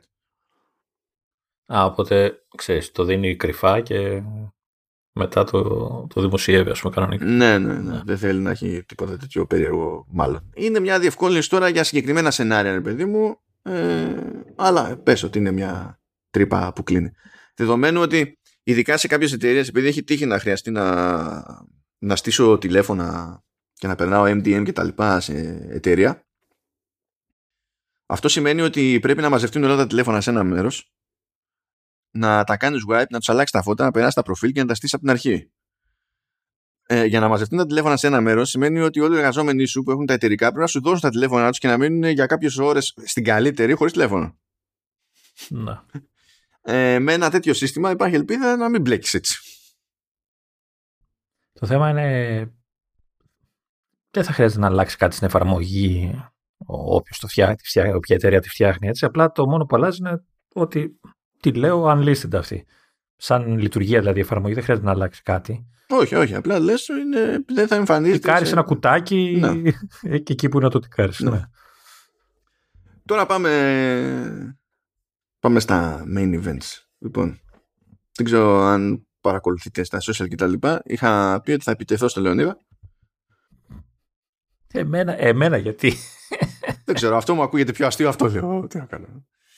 Ε, για την υπόθεση περί Spotify και Joe Rogan και τα λοιπά. Θα πείτε πού κολλάει όλο αυτό τώρα σε μια εκπομπή για την Apple και τα λοιπά. Το θεώρησα αστείο από την άποψη ότι ε, είναι ένα ζήτημα που αγγίζει οποιονδήποτε πάροχο περιεχομένου έτσι κι αλλιώς. Και ε, Καλά, αυτό είναι λίγο τραγικό, δεν είναι αστείο. Το αστείο είναι ότι ο μόνος λόγος που δεν, έχει, δεν τα έχει ακούσει η Apple μέχρι στιγμής είναι ότι λόγω αποκλειστικότητας του, του Joe Rogan Experience σε Spotify, ενώ υπήρχε το, πριν τη συμφωνία με τη Spotify το, το podcast στους καταλόγους της Apple και εμφανιζόταν σε Apple Podcast και τα λοιπά, τώρα δεν υφίστανται. Αλλιώς θα είχαμε άλλα. Τη γλίτωσε κατά τύχη, έτσι. Κατά τύχη. Και το γελίο είναι ότι θα, αν δεν, δεν έπαιζε αυτή η αποκλειστικότητα, θα έτρωγε κράκια η Apple, ενώ δεν υπάρχει καμία λογική στο να φάει κρά η Apple. Ε, ενώ στη, στο να φάει κρά η Spotify υπάρχει λογική. Λοιπόν, ε, δεν ξέρω ποια από εσάς έχουν ιδέα από Τζο Ρόγκαν. Ο άνθρωπος είναι σχολιαστή σε MMA, έμπλεκε και ο ίδιος με MMA παλαιότερα, ε, έχει κάνει και stand-up comedy, έχει και δύο Netflix specials βασικά, τα οποία κατ' είναι καλά, αλλά ώρες ώρες ο άνθρωπος βαράει σούζα. Δηλαδή στην περίπτωση τώρα με τα εμβόλια και τα λοιπά, έχει βαρέσει σούζα. Α, είναι αντιεμβολιαστής και έτσι. Ε, ε ναι, δεν στο λέει έτσι τελείως φορά παρτίδα, αλλά σου, σου λέει ότι υπάρχουν εναλλακτικές και αυτό και στηρίζω εγώ το ανοσοποιητικό μου. Ε, του λένε κάποιοι μετά δεν έχεις καταλάβει τι είναι ανοσοποιητικό και τα λοιπά. Αλλά έχει το, ρε παιδί μου, θα, θα πει συχνά βλακίες. Έτσι. Ε, γιατί είναι χήμας. Αλλά έχει το ωραίο ρε παιδί μου ότι να, τον πέτυχα σε ένα στιγμιότυπο με έναν άλλον κομικό, τον Bill Bear, ο οποίος είναι και αυτός κάφρος. Αλλά είναι κάφρο που δεν λέει random μπουρδες. Φυλάγεται πολύ περισσότερο. Και άρχισα να του λέει ο άλλος τώρα τις ιστορίες για τις μάσκες και δηλαδή του λέει ο Τζο Ρόγκαν εκεί τα δικά του κτλ. Και, και επειδή ο Μπέρ διαφωνούσε, ρε παιδί μου, και ήταν καλεσμένος, host ήταν ο ίδιος ο Τζο Ρόγκαν. Έτσι. Ο, ο Μπέρ δεν τον ενδιαφέρε, τον κορόιδευε. Δηλαδή, και ο, και ο Ρόγκαν δεν, δεν στράβωνε, δεν έχει πρόβλημα δηλαδή με το ότι του τι λες μες στη μάπα. Είναι σε ένα τέτοιο. Αλλά θα, θα πει random μπουρδες. Θα φωνάξει ε, ύποπτους καλεσμένους που έχουν, είναι κακόφημοι τέλος πάντων για τις θεωρίες που σπρώχνουν προς τα έξω και να τους δώσει το περιθώριο να τις αναπτύξουν και γενικά ε, ξέρεις, ανοίγει μετά debate ως προς το αν είναι λογικό να δίνεις βήμα σε κάποιους ανθρώπους ε, ή όχι και, και τα συνάφη. Αυτή είναι ένα μπλέξιμο τώρα ε, ευρύτερο. Ε, φιλοσοφικό και μη. Όμως τώρα ξεκίνησε από την όλη φάση με έναν ε, γιατρό αντιεμβολιαστή που είχε σκάσει εκεί πέρα και έλεγε κάτι κουφά και σκάει ο Νίλ Γιάνγκ, ο γνωστός Ο, ο γνωστός βασικά σε σένα, Λεωνίδα, γιατί αν κρίνω από αυτά που έβλεπα στο ίντερνετ, που έβλεπα κάτι ατάκες, ποιος διάλογο είναι ο Νίλ Γιάνγκ. Και γιατί, και γιατί χάνουμε επεισόδια Τζο Ρόγκαν. δηλαδή που... Και... Αλήθεια τώρα. Όχι, αλήθεια, αλήθεια. Ήταν ψηλό default. Δηλαδή είναι, είναι ολόκληρη κατηγορία από meme που είναι ε, ε, Who the fuck is Neil Young. Ε, και είπε, παιδιά, κοιτάξτε να δείτε, αυτά που ακούγονται στο Joe Rogan Experience ε, περί COVID και τα λοιπά είναι μπουρδες. Ε, δεν γουστάρω να είμαι στην ίδια πλατφόρμα με αυτές τις μπουρδες. Ε, ε, καταλαβαίνω τέλος πάντων ότι δεν μου έχει κάποιος κάποια υποχρέωση αλλά εγώ θα πω ότι άμα, όσο είναι ο Τζο Ρόγκαν εκεί πέρα δεν θα είναι η μουσική μου. Η δική μου απόφαση είναι, δικό μου το κουμάντο, τσίου για τη μουσική. Τον ακολουθεί μετά και η Τζόνι Μίτσελ. Ε, γίνονται και κάποιες δηλώσεις από άλλους καλλιτέχνες. Ε, και ξέρεις, δημιουργήθηκε μια πίεση, ρε παιδί μου, διότι είναι και αυτοί που ξέρουν τον Νίλ Γιάνγκ δεν είναι απαραίτητο από την ανάποδα, από τη δική τους πλευρά ότι έχουν ιδέα ποιος είναι ο Τζο Ρόγκαν. Και ξαφνικά βλέπουν τη μουσική που ακούνε, ξέρω εγώ, να εξαφανίζεται και σου λέει What, και αρχίζουν και ψάχνουν. Οπότε ναι. είναι και αυτοί σε φάση Who the fuck is Joe Rogan. και συγκρού... Αυτό είναι πιο λογικό όμως. και συγκρούονται, ξέρεις, αυτά τα δύο γκρουπ και είναι άντε βγάλει άκρη. Είναι από μόνο του λίγο κομμόδια. Πάντως, να, να πω εδώ ότι ε, από τη μία καταλαβαίνω την απόφαση του, του Young και της Μίτσελ και όλα αυτά, αλλά ξέρω εγώ, υπερβολικό δεν είναι. Ξέρω, ότι τι τιμωρείς την πλατφόρμα ολόκληρη επειδή ένας λέει, ε, δηλαδή ναι, είναι, ε, ξέρω εγώ, λέει βλακίες όντως. Δεν ξέρω, δεν έχω ακούσει τι λέει ακριβώς κτλ. Αλλά ξέρω εγώ, ελευθερία του λόγου. Θα μου πεις είναι misinformation και καλά και τέτοια και έχεις εκεί θέματα. Αλλά και πάλι. Ουσιαστικά δεν δε, δε τιμωρείς την πλατφόρμα έτσι, έτσι τιμωρείς τους φαν σου που δεν σε ακούνε πια. Κοίταξε να δεις τι γίνεται. Ω καλλιτέχνης, έτσι. Δηλαδή δεν είναι περίεργο να πεις ότι κάνω και ένα πολιτικό statement. Παίρνω, κρατάω μια στάση. Ε, από τη στιγμή που έχεις το περιθώριο να κάνεις το κουμάντο στο έργο σου, κάνεις το κουμάντο στο έργο σου. Δηλαδή και αυτό στην πραγματικότητα, σαν κίνηση από πλευράς Νίλ Γιάνγκ, και αυτό εντάσσεται στο πλαίσιο της ελευθερίας έκφρασης. Μπορεί να κάνει το γουστάρι. Ακριβώς. Δεν λέω ότι δεν μπορεί να το. Ότι, απλά λέω ότι είναι, είναι λίγο υπερβολικό και ότι ε, αυτός στοχεύει στο να τιμωρήσει το Spotify επειδή ε, φιλοξενεί τον Ρόγκαν και θέλει να διώξει τον Ρόγκαν ουσιαστικά, δηλαδή να τιμωρήσει και τον ίδιο τον Ρόγκαν και νομίζω ότι η κίνηση που έκανε εντάξει δικιά του απόφαση okay, κτλ. Ε, δεν τιμωρεί αυτούς που θέλει αλλά τιμωρεί τους, τους θαυμαστές του, έτσι, αυτούς που γουστάρουν τη μουσική του. Αυτό λέω, αυτό μου κάνει λίγο με, με, με τσινάει. Η πλατφόρμα δεν τιμωρείται από την άποψη ότι όση Καλά, μουσική και να χάσει. Χαίστηκε το Spotify. Ναι. Χαίστηκε το Spotify. Όση μουσική και να χάσει, όταν παίζετε μουσική, η Spotify πρέπει να δώσει κάποια λεφτά. Λίγα πολλά δεν έχει σημασία, πρέπει να δώσει κάποια λεφτά. Όταν παίζει κάποιο podcast, δεν έχει να δώσει κανένα φράγκο. Οπότε, δηλαδή, αν, αν ξαφνικά το Spotify, στο Spotify άκουγαν όλοι podcast αντί για μουσική, ε, θα, θα, θα, είχε, θα έβγαζε περισσότερα λεφτά η, Spotify. Είναι, είναι τόσο απλό. Ναι, όταν λέω τιμωρία εννοώ ότι δημιουργούνται ξέρεις, αρνητικό PR και σούσουρο και χαμός και εντάξει, OK. Okay. Αυτό εννοώ. Δηλαδή, τουλάχιστον αυτό, αυτό από ό,τι καταλαβαίνω ήταν ο στόχος του, του Young, έτσι. Δεν νομίζω ότι τον πετυχαίνει με αυτή την κίνηση. Δηλαδή, χτυπάει αλλού. Αυτό που πέτυχε είναι ότι ξεκίνησε μια κουβέντα και μετά ήρθαν και άλλοι καλλιτέχνες και ακούστηκαν και άλλα πράγματα και τα, και τα λοιπά. Αυτό το πέτυχε. Αυτό, σε ναι. επίπεδο PR δηλαδή, αυτό το πέτυχε ξεκάθαρα. Εντάξει. Ε, τώρα τι γίνεται; Η... Ήταν λογικό και αναμενόμενο η Spotify να μην πει θα κόψει τον Τζόρογκαν γιατί έδωσε 100 εκατομμύρια στον Τζόρογκαν για να έχει αποκλειστικά την εκπομπή. Ε. Δεν έδωσε 100 εκατομμύρια στον, στον Neil και πρέπει να ακουστεί τόσο πολύ η μουσική του Neil Young για να μαζέψει 100 εκατομμύρια που δεν προλαβαίνει. δηλαδή είναι απλά. Τώρα, ε, ξεκίνησε μια συζήτηση εσωτερικά. Είχαν θέματα υποτίθεται και στο, από το, μια μερίδα του προσωπικού της Spotify. Ε, μετά, κλασικά όπως συμβαίνει, είναι μην ξεκινήσει αυτή η ιστορία. Συνειδητοποίησαν άλλοι ότι σε παλαιότερες εκπομπές είχε χρησιμοποιήσει το N-word Ah, Christ. Και η αλήθεια είναι ότι το έχει χρησιμοποιήσει και βλάκοδος. Δηλαδή έπεσα πάνω σε παραδείγματα ψάχνοντας ε, όπου ναι, έκανε παρόλα το άτομο το έχει χρησιμοποιήσει και ε, με τρόπους που απλά είναι ξέρεις, στο πλαίσιο της περιγραφής της μεταφοράς ενός διαλόγου. Ναι. Της κάνω κάτι quote ας πούμε. Η, η λέξη είναι αυτή που καταλαβαίνω έτσι. Ναι, ναι, να ναι. είμαστε σίγουροι, έτσι. Ναι, ναι. Είναι αυτό που. Ζαμπέτας και δεν συμμαζεύεται. ναι, ναι, ναι. ναι. ναι. Okay. Τέλος πάντων. ε, και ξεκίνησε ένα δεύτερο κύμα στην όλη φάση, ρε παιδί μου, που καλά άκουσα μια θεωρία από μια, μια τραγουδίστρια, η οποία είναι γελοία, εντάξει. Δηλαδή είχε ε, διαφωνεί με τη, με τη χρήση του όρου, OK, okay, μέχρι εκεί να, το, να πω είμαστε OK. Okay. Αλλά όταν βγαίνεις και λες ότι ο Τζο Ρόγκαν και ο κάθε Τζο Ρόγκαν δεν δικαιούται να χρησιμοποιεί αυτή τη λέξη ασχέτως περιστάσεων και συγκειμένου, όποιο και αν είναι, όποιες και αν είναι οι περιστάσεις, όποια και αν είναι η κουβέντα, ε, όχι. Όχι, κοπελίτσα, that's not how reality works. Λυπούμεθα. Αλλά αυτό είναι επίσης ένα debate άλλο ακόμη. Λοιπόν, ε, το ζουμί εδώ στην περίπτωση είναι ότι ακριβώς επειδή, ε, δηλαδή, πώς να το πούμε, ε, δεν είναι, είναι μια εκπομπή στο Spotify, όπως εμείς έχουμε μια εκπομπή και έχουμε κάνει submit το feed και εμφανίζεται στο κατάλογο του Spotify. Mm. Ή αντίστοιχα εμφανίζεται στο κατάλογο Apple Podcasts και τα συνάφη. Υπάρχει μια διαφορά πρώτη σε Spotify που ισχύει και σε Google Podcasts ε, ότι όταν κάνεις submit το feed τραβάει τα αρχεία σου και το κάνουν host αυτοί.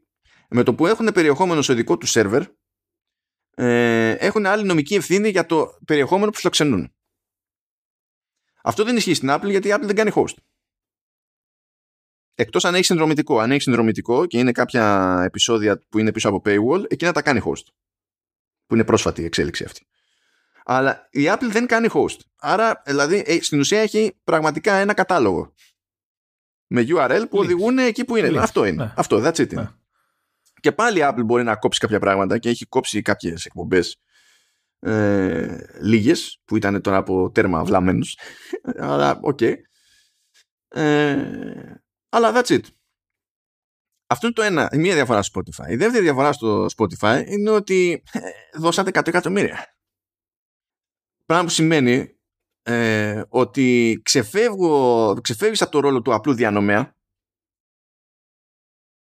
ε, και κάνεις μια επιλογή που ε, στην ουσία φέρνει προς τη δραστηριότητα του εκδότη. Ναι, είναι σαν πώς κάνει το Netflix με τις σειρές του, έτσι. Κάτι τέτοιο κάνει ουσιαστικά. Ακριβώς. Αν έχεις λοιπόν το ρόλο εκδότη, οι κανόνες του παιχνιδιού είναι άλλοι. Γιατί στον, ε, στην περίπτωση του εκδότη υπάρχει κώδικας εντολογίας. Mm. Ε, και έγιναν κάποιες εσωτερικές συζητήσεις. Έστειλε ο Daniel Ek που είναι ο, ο CEO της Spotify μια εσωτερική επιστολή η οποία φυσικά διέρευσε είναι άλλο ε, και προσπαθεί να το μαζέψει ρε παιδί με αυτό. Και λέει ότι ναι, ναι, λέει καταλαβαίνω γιατί γίνεται συζήτηση με δεδομένο ότι έχουμε δώσει χρήματα. Δεν είναι ότι απλά κάτι που εμφανίστηκε που εμφανίζεται παντού. Ε, οπότε έχουμε κάνει κάποια επιλογή πιο συνειδητή υποτίθεται και λέει, αλλά να ξέρετε, εμείς λέει με αυτά τα χρήματα εξασφαλίσαμε την αποκλειστικότητα στη διανομή. Δεν έχουμε όμως editorial control. Δεν μπλέκουμε με το ποιόν του περιεχομένου. Δεν μπορούμε να βάλουμε χέρι πουθενά. Δεν είναι έτσι συμφωνία. Θα πούμε εμείς εντάξει, αλλά αυτό είναι δικό σου πρόβλημα, όχι δικό μας πρόβλημα. Να. Γιατί είναι σαν να λέμε, πώς να σου πω, φανταστείτε ένα δίκτυο λιανικής με καταστήματα έτσι και κάνει ένα κονέ με κάποια εταιρεία ώστε να έχει την αποκλειστική διανομή στη λιανική για ένα προϊόν. Άμα το προϊόν είναι μάπα, ο καταναλωτής πρώτα σε εκείνο το κατάστημα λιανικής θα πάει. Και θα, και θα κάνει μανούρα. Ή αν, αν προκύψει ότι το προϊόν είναι επικίνδυνο ε, και η αλυσίδα πει ε, δεν το έκανα εγώ επικίνδυνο, δεν με νοιάζει, θα το έχω στο ράφι. Ε, όχι. Not so much. Ναι, βγάλω το τώρα. Ναι, αλλά απ' την άλλη εδώ τώρα μιλάμε για, πάλι για λόγο. Έτσι, για, δηλαδή είναι στα ωραία. Τι, τι, τι, θα μπορούσε δηλαδή, να πει ότι ε, σε ελέγχω, τι θα λες; Δηλαδή, μήπως πάμε και στην άλλη... Αυτό είναι μετέπειτα επίπεδο. Αυτό είναι μετέπειτα επίπεδο. Διότι για να μπλέξουμε σε αυτή τη ζήτηση στα σοβαρά, τότε πρέπει να δεχτούμε ότι η Spotify και κάθε Spotify είναι publisher. Αντί για platform. Και τι κάνει τώρα ο ΕΚ; Ο ΕΚ προσπαθεί να πει ότι είναι και τα δύο ταυτόχρονα, αλλά όπως τον βολεύει. Λέει λοιπόν είμαστε platform, αλλά δεν έχουμε την ευθύνη που έχει ο publisher. Παρότι δίνουμε λεφτά για να έχουμε αποκλειστική διανομή και δίνουμε λεφτά και αλλού για να μας φτιάχνουν αποκλειστικές εκπομπές. Που εκεί έχουμε tutorial control. Ε, φίλε, δεν γίνεται να είσαι ταυτόχρονα και τα δύο και να θέλεις στην ουσία τη νομική προστασία που απολαμβάνει η κάθε πλευρά, αλλά θέλεις μόνο τη νομική προστασία για τις δύο μπάντες και όχι τη νομική ευθύνη από τις δύο μπάντες. Ναι. Και εκεί είναι που γίνεται όλο το παιχνίδι. Πριν καν ασχοληθούμε με το μπλα μπλα ελευθερία λόγου, πριν καν φτάσουμε εκεί. Ναι. Και, και τι γίνεται τώρα, Πού, πού έχουμε μείνει, γιατί. Έχουμε μείνει στο ότι αφαιρέθηκαν και άλλα επεισόδια. Ε, είχαν αφαιρεθεί με το που έγινε η τράμπα και έσκασε η εκπομπή σε Spotify. Είχαν αφαιρεθεί νομίζω περίπου 43 επεισόδια. Τώρα μετά από αυτή την ιστορία και ειδικά με τη διαμαρτυρία περί N-word ε, φύγαν άλλα 70 επεισόδια από, το, από τον κατάλογο. Η θέση της Spotify είναι ότι και εμείς διαφωνούμε με τον Joe Rogan και τα λοιπά, αλλά επειδή δεν έχουμε ε, η συμφωνία δεν μας επιτρέπει να βάλουμε χέρι στο περιεχόμενο δεν μπορούμε να κάνουμε κάτι. αυτό που λένε ότι διαφωνούμε και παρόλα αυτά τον έχουμε, έχουμε σκάσει τα λεφτά μας για να τον έχουμε ναι, πρέπει να το κοιτάξουμε. Κοίτα, σου λέει ότι ε, για μας λύση αυτό είναι να έχουμε ακόμα περισσότερες φωνές ώστε να υπάρχει όλο αυτό να καταλήγει στην ουσία να εξορροπείται από την πολυφωνία που υπάρχει στο, στον κατάλογο. Εντάξει, δεν είναι παράλογο, παράλογη σκέψη αυτή. Βέβαια λέει, δώνει, ε, τελείως τυχαία, επειδή δώσαμε 100 εκατομμύρια στον Τζο Ρόγκαν, θα δώσουμε και 100 εκατομμύρια για να στηρίξουμε ε, ε, παρα, ε, παραγωγές ε, τι να το πω τώρα, πώς το έχει πει. Δεν θυμάμαι αν το είχε πει μόνο για African American ή αν το είπε γενικά για people of color που λένε στα αγγλικά και ανάθεμα και να συνεννοηθούμε ποτέ. Ε, ξέρεις, το τι δώσαμε στο Rogan θα το μοιράσουμε από την άλλη, ας το πούμε μεριά, έστω ότι είναι συγκεκριμένη η άλλη μεριά που δεν είναι στην πραγματικότητα γιατί όλο αυτό ξεκίνησε από τα περί COVID και μετά έμπλεξε τέλος πάντων ό,τι να είναι ε, στην ουσία για να, διασκεδάσουν να, να διασκεδάσουν τις εντυπώσεις είναι αυτό το, είναι αυτό το by the way αλλά αυτό είναι ένα γενικότερο ζήτημα με το πότε κάποιος είναι πλατφόρμα και πότε κάποιος είναι publisher και το τι σημαίνει σε αυτή την περίπτωση γιατί ο publisher έχει το περιθώριο να κόψει πράγματα αλλά για αυτό το περιθώριο που έχει απολαμβάνει και προστασίες. Π.χ. αν είσαι publisher και κάνεις δημοσιογραφική δουλειά ε, θεωρείται, θεωρείται ε, προβλεπέ ότι αν κάποιος σε κυνηγήσει για τη δημοσιογραφική δουλειά που έκανες έχεις ένα μήνυμο με επίπεδο προστασίας και ότι ξέρω εγώ δεν είσαι καν υποχρεωμένος να αποκαλύψεις τις πηγές σου.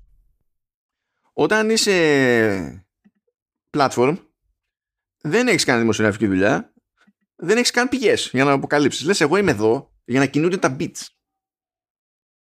Είναι σαν να είσαι ISP.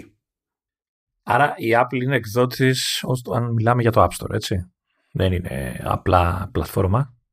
Ναι, ναι, αφού όλα περνάνε από το δικό της έλεγχο. Ναι, ναι. Και μπορεί να κόβει και να, και να, και να ράβει. Ακριβώς. Και εκεί πέρα, μιας και είχες έτσι λίγη κάψα για την ελευθερία λόγου κτλ., εκεί πέρα έχει κάνει κάτι παρόλες η Apple στο παρελθόν ή, έχει κάποιους κανόνες που είναι λίγο περίεργοι. Του στυλ δεν επιτρέπεται να βγάλεις κάποια εφαρμογή, κάποιο παιχνίδι ξέρω εγώ, που να ασχολείται με τρέχοντα πολιτικά ζητήματα. Γιατί; δηλαδή γιατί; Αν φάνει. Καταλαβαίνω ότι κάποιος μπορεί να το κάνει αυτό με κάφρικο τρόπο, όντως, και να είναι λογικό να βγάλει άκυρο. Αλλά το ε, σας κόβω όλους γενικά για να μην μπλέκω. Είναι κάτι που βγάζει νόημα από την πλευρά της εταιρείας γιατί θα φάει θα ξοδέψει ακόμα περισσότερους δικηγόρους μετά ε, αλλά αυτό δεν το κάνει του μπάνο και ε, ε, γενικά αυτό είναι ένα πολύ ενδιαφέρον πεδίο μάχης ε, σε πολιτικό και μη επίπεδο και να το ξέρετε ότι σε γενικές γραμμές εμείς ως πολίτες, ιδιώτες, άνθρωποι γενικά τη χάνουμε αυτή τη μάχη καθώς είμαστε και σε ύπνο Τη χάνουμε, να το ξέρετε αυτό. Μην ξυπνήσετε μια μέρα και λέτε ό,τι έγινε. Διότι η τάση που υπάρχει και στο ευρωπαϊκό στερεωμά και εκεί πέρα δεν το έχουμε ξεφτυλίσει στο ίδιο level με τη ΣΥΠΑ ακόμη είναι ότι προτιμούν οι πολιτικές ηγεσίες να βάλουν τις ιδιωτικές επιχειρήσεις να αστυνομεύουν το περιεχόμενο Διότι έτσι οι κυβερνήσεις γλιτώνουν λεφτά. Σε σχέση με το να το κάνουν οι ίδιες. Αυτό όμως δίνει περιθώρια στις ιδιωτικές επιχειρήσεις που είναι εκτός τόπου και χρόνου. Τα οποία ευτυχώς μεταξύ άλλων διαφέρουν και μεταξύ ΗΠΑ και Ευρώπης. Διότι στις ΗΠΑ δεν θυμάμαι αν το έχουμε ξαναπεί σε Commando S ή αλλού, ε, η ελευθερία λόγου, ε, η ελευθερία έκφρασης υφίσταται μόνο εναντί του κράτους. Η ιδιωτική επιχείρηση δεν σου έχει καμία υποχρέωση σε σένα που είσαι ιδιώτης ε, τόσο προς την ελευθερία έκφρασης. Ναι. Το οποίο στο ευρωπαϊκό στερεώμα αυτό ακούγεται ανέκδοτο. Ναι, ναι. Okay. Θα πεις κάτσε, συγγνώμη, ή έχουμε ελευθερία έκφραση ή δεν έχουμε. Δηλαδή, καταλαβαίνουμε ότι υπάρχουν περιορισμοί, καταλαβαίνουμε ότι η ελευθερία έκφρασης πηγαίνει πακέτο με ευθύνη. Δεν σημαίνει ότι λέω ότι να είναι και τη βγάζω scot free. σημαίνει ότι λέω ότι να είναι και μετά παθαίνω ή δεν παθαίνω αυτά που κολλάνε σε αυτά που είπα. Έτσι, και σε αυτά που έκανα κτλ. Ε, ε, ναι. Και μιας και πανέκδοτα. Γιατί κάτι μου λέει ότι θα εξισωθούν αυτά, αυτή, αυτή η διαφορά των δύο πλευρών ναι, ναι, και ναι. θα πάει και προς το χειρότερο, δηλαδή προς Αμερική μεριά. Δεν ξέρω. Παιδιά, έχει πολύ ζουμί όλο αυτό το πράγμα. Και εντάξει, αυτά τυχαίνει. Διαβάζω σχετικά με τέτοια ζητήματα πολύ συχνά γιατί έχω, έχω σκάλωμα ρε παιδί με αυτό το θέμα. Όχι με την ελευθερία λόγου, αλλά με το, με το πώς αυτό καθορίζει κάποια πράγματα στο χώρο της τεχνολογίας και στο πώς ξεφορτώνουν ευθύνες κράτη σε, σε ιδιώτες ακόμη και σε αυτά τα θέματα και συγχέ, ε, ε, τυχαίνει πιο συχνά να έχω κάποια σχετικά links και κανένα σχόλιο κτλ. Στο, στο blog εκεί που έχω το αγγλικό το thevest.net οπότε από εκεί αν έχει περάσει κανένα στοιχεία θα έχει καταλάβει ότι έχω μια ψύχωση λίγο με τα θέματα αυτά. Ε, και εντάξει Λεωνίδα δεν είναι normal αυτά που, που γίνονται. Δηλαδή πέρασε τώρα γίνεται μια προσπάθεια σιγά σιγά διεθνώς. Ε, κατά της κρυπτογράφησης και επειδή όταν λες ε, ε, βάλε μου ένα backdoor γιατί θέλω να πιάνω εγκληματίες η κοινή γνώμη δεν έχει χιούμορ. Τώρα δοκιμάζουν, αρχίζουν σιγά σιγά και δοκιμάζουν κάτι άλλο. Να βάλουμε backdoor για να, υπά, να μας είναι πιο εύκολο να κυνηγάμε και να, να βρίσκουμε και να κυνηγάμε τους πεθεραστές γιατί think of the children. Και αυτό δεν πέρασε έτσι δηλαδή και η Apple έκανε κάτι αντίστοιχο. Έτσι προσπάθησε, προσπαθεί μάλλον το, το παίζουν έτσι τώρα. Είναι, είναι PR stand αυτό, γιατί στην ουσία ο στόχος τους είναι ακριβώς ίδιος, αλλά αλλάζουν τον τρόπο με τον οποίο το πασάρουν στο, στο, ε, στους πολίτες.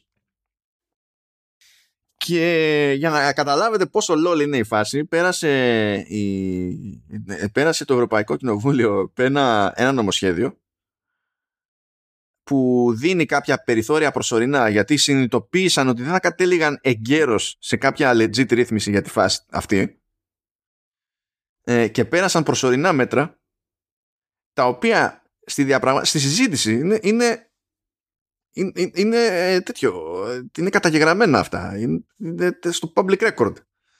Ε, δέχο, δέχεται το Ευρωκοινοβούλιο ότι αυτό που επέρασε παραβιάζει το GDPR. Αλλά θα το κάνουμε, λέει, τώρα μέχρι να βγάλουμε άκρη για μετά. Άκου τώρα, δώσανε στην πάρτι τους νομοθετικά πίστοση χρόνου. Και λέω, παιδιά, μια χαρά όλα κομπλέ. Τίποτα. Δηλαδή, άσε τώρα το αν διαφωνεί κάποιος με το ποιόν της ρύθμισης κτλ. Τι πάει να πει επειδή δεν καταλήγουμε εγκαίρως εκεί που θα θέλαμε να είχαμε καταλήξει. Ε, κάνουμε κάτι ενδιάμεσο που ξέρουμε ότι είναι παράνομο σύμφωνα με την ίδια μας τη, τη, την νομοθεσία, αλλά δεν βαριέσαι μέχρι να κινηθούν οι διαδικασίες. Τα έχουμε βρει εμείς την τελική λύση. Τι μπουρδες είναι αυτές; Κά, κάτι μου λέει ότι κάποιοι έχουν μετανιώσει το GDPR, έτσι. δεν δεν τους βγήκε όπως θέλανε. Είναι, εντάξει, είναι, είναι, είναι πολύ μπροστά. Παιδιά, αν έχετε τέτοιε ανησυχίες, όχι για φάση θεωρίες συνωμοσίες, αλλά για πράγματα που γίνονται όντως. Ε, μπορείτε να τροφοδοτείτε αυτή σας τη φρίκη με περιστασιακές επισκέψεις στο, στο blog. Δεν το προτείνω, αλλά δεν θα αισθανθείτε καλύτερα, χειρότερα θα αισθανθείτε. Αλλά. Γκρίζα, Την γκρίζα. Είναι, το είναι το ένα πράγμα που βγαίνει από το στόμα μου και έχει χρώμα. Είναι blog of color. Βασικά το έχω βάλει και είναι όλο dark τέτοιο γιατί δεν την πάλευα ούτε να το βλέπω διαφορετικά. Ναι, ναι. Και περίμενα να δω κάτι λευκό με χρωματάκια πορτοκαλί. Τι λευκό, άσε με πονάει που δεν είναι dark και το Halftone FM. Με, με πονάει. Γιατί το έχω βάλει αυτό το theme σε dark και δεν μου αρέσει έτσι όπως κάθεται και του παραω φρίκες. Anyway, ε, Πώς φαίνεται, σου φτιάξα η διάθεση Λεωνίδα με το πώς πώς σου κάθεσαι να το. Ε, εντάξει, αναρωτιέμαι ακόμα γιατί το έχουμε βάλει στο Command S αυτό. Αλλά εντάξει, ήταν ωραίο σαν, σαν συζήτηση. Γιατί κοίτα, η πρώτη σκέψη ήταν πώς πώς σε ένα τέτοιο ζήτημα ξέρεις, τα ακούει άλλος εκτός από την Apple που είναι συγκυριακό. Ναι. Και αυτό είναι απλά θέμα χρόνου να αγγίξει τους πάντες ε, μεταξύ αυτών και, τη, και την Apple. Ε, εγώ περιμένω να πάει ο Ρόγκαν να πει με πρίξατε, τα παρατάλα, πάω συμφωνίες και θα πάω στην Apple. ναι, εντάξει, απλά δεν παίζει. ποτέ όμως. δεν παίζει, δεν παίζει. Να το επαναφέρει να είναι ένα public feed όπως είναι τα δικά μας, ας πούμε, που θα εμφανίζονται και εκεί, πάλι η Apple μπορεί να το κόψει, να το κάνει delist. Να, να σου πω κάτι άλλο. Το Spotify γιατί δεν μας έχει δώσει 100 εκατομμύρια που το τιμούμε με το podcast μας. Γιατί ρε φίλε δεν βγαίνουμε να μοιράζουμε θεωρίες συνωμοσία για τα εμβόλια γι' αυτό. Κατάλαβες. Θέλεις, θέλεις να το. Δεν, δεν, δεν, μάθαμε τίποτα εμείς τόσα χρόνια από το πώς πετυχαίνεις αυτά τα, τα αθλήματα; Ε, ε, δηλαδή τόσα χρόνια άχρηστος είσαι. Δεν, δεν μπορούμε να κάνουμε τίποτα. Δηλαδή, ορίστε άλλος. 100 εκατομμύρια. Μπαμ. Χραπ. Σαν τον άλλον, τον, τον, τον ακροδεξιό που είναι και αυτός ε, νομοσιολόγος, ένας Jones, Chris Jones, ο οποίος εντάξει, αυτός είναι. Δεν, δεν, δεν, παλεύει, δεν παλεύει το άτομο. Δηλαδή, και δεν, και δεν είναι, ε, δεν είναι μπουρδες που απλά, ξέρεις, τις πιστεύει και απλά δεν έχει ελπίδα γιατί είναι χαζός. Ο τύπος είναι, δηλαδή, τα, ξέρει τι κάνει. Ξέρει, είναι, είναι τώρα, ε, ε, είναι, για, είναι για φυλάκα το άτομο. Δεν ξέρω πώς τη γλιτώνει. Τέλος πάντων, ναι. Αυτά βγάλαμε αυτά από μέσα μας. Άκου εδώ τώρα. Έτσι, στο, στο Darkest Timeline θα παραμένουμε, Λεωνίδα. Ναι. Δεν το προλάβαμε αυτό την περασμένη φορά. Θα, θα πεις keyword τώρα, έτσι; Θα πεις το keyword epic. Ε, ναι, ναι, ναι, Epic Games. ε, είχαμε πει ότι εντάξει, έχει ασκήσει η έφεση η Apple στη, στην πρωτόδικη απόφαση, είχε ασκήσει έφεση και η Epic στην πρωτόδικη απόφαση, αλλά στο μεσοδιάστημα ε, βγήκαν στην ουσία οι εισαγγελίες από 35 πολιτείες των ΗΠΑ ε, μαζί και διάφορες εταιρείες μεταξύ των οποίων και η Microsoft και λίγο αργότερα ε, κάτι παρόμοιο έκανε και το, και το Υπουργείο Δικαιοσύνης και κατέθεσαν ο καθένας από την πλευρά του τέλος πάντων τα, τα λεγόμενα amicus briefs. Αυτά τι είναι; Αυτά λες ότι κοίταξε να δεις. Εγώ δεν συμμετέχω σε αυτή τη δίκη. Ε, αλλά θέλω να πάρω θέση και την καταθέτω εγγράφος.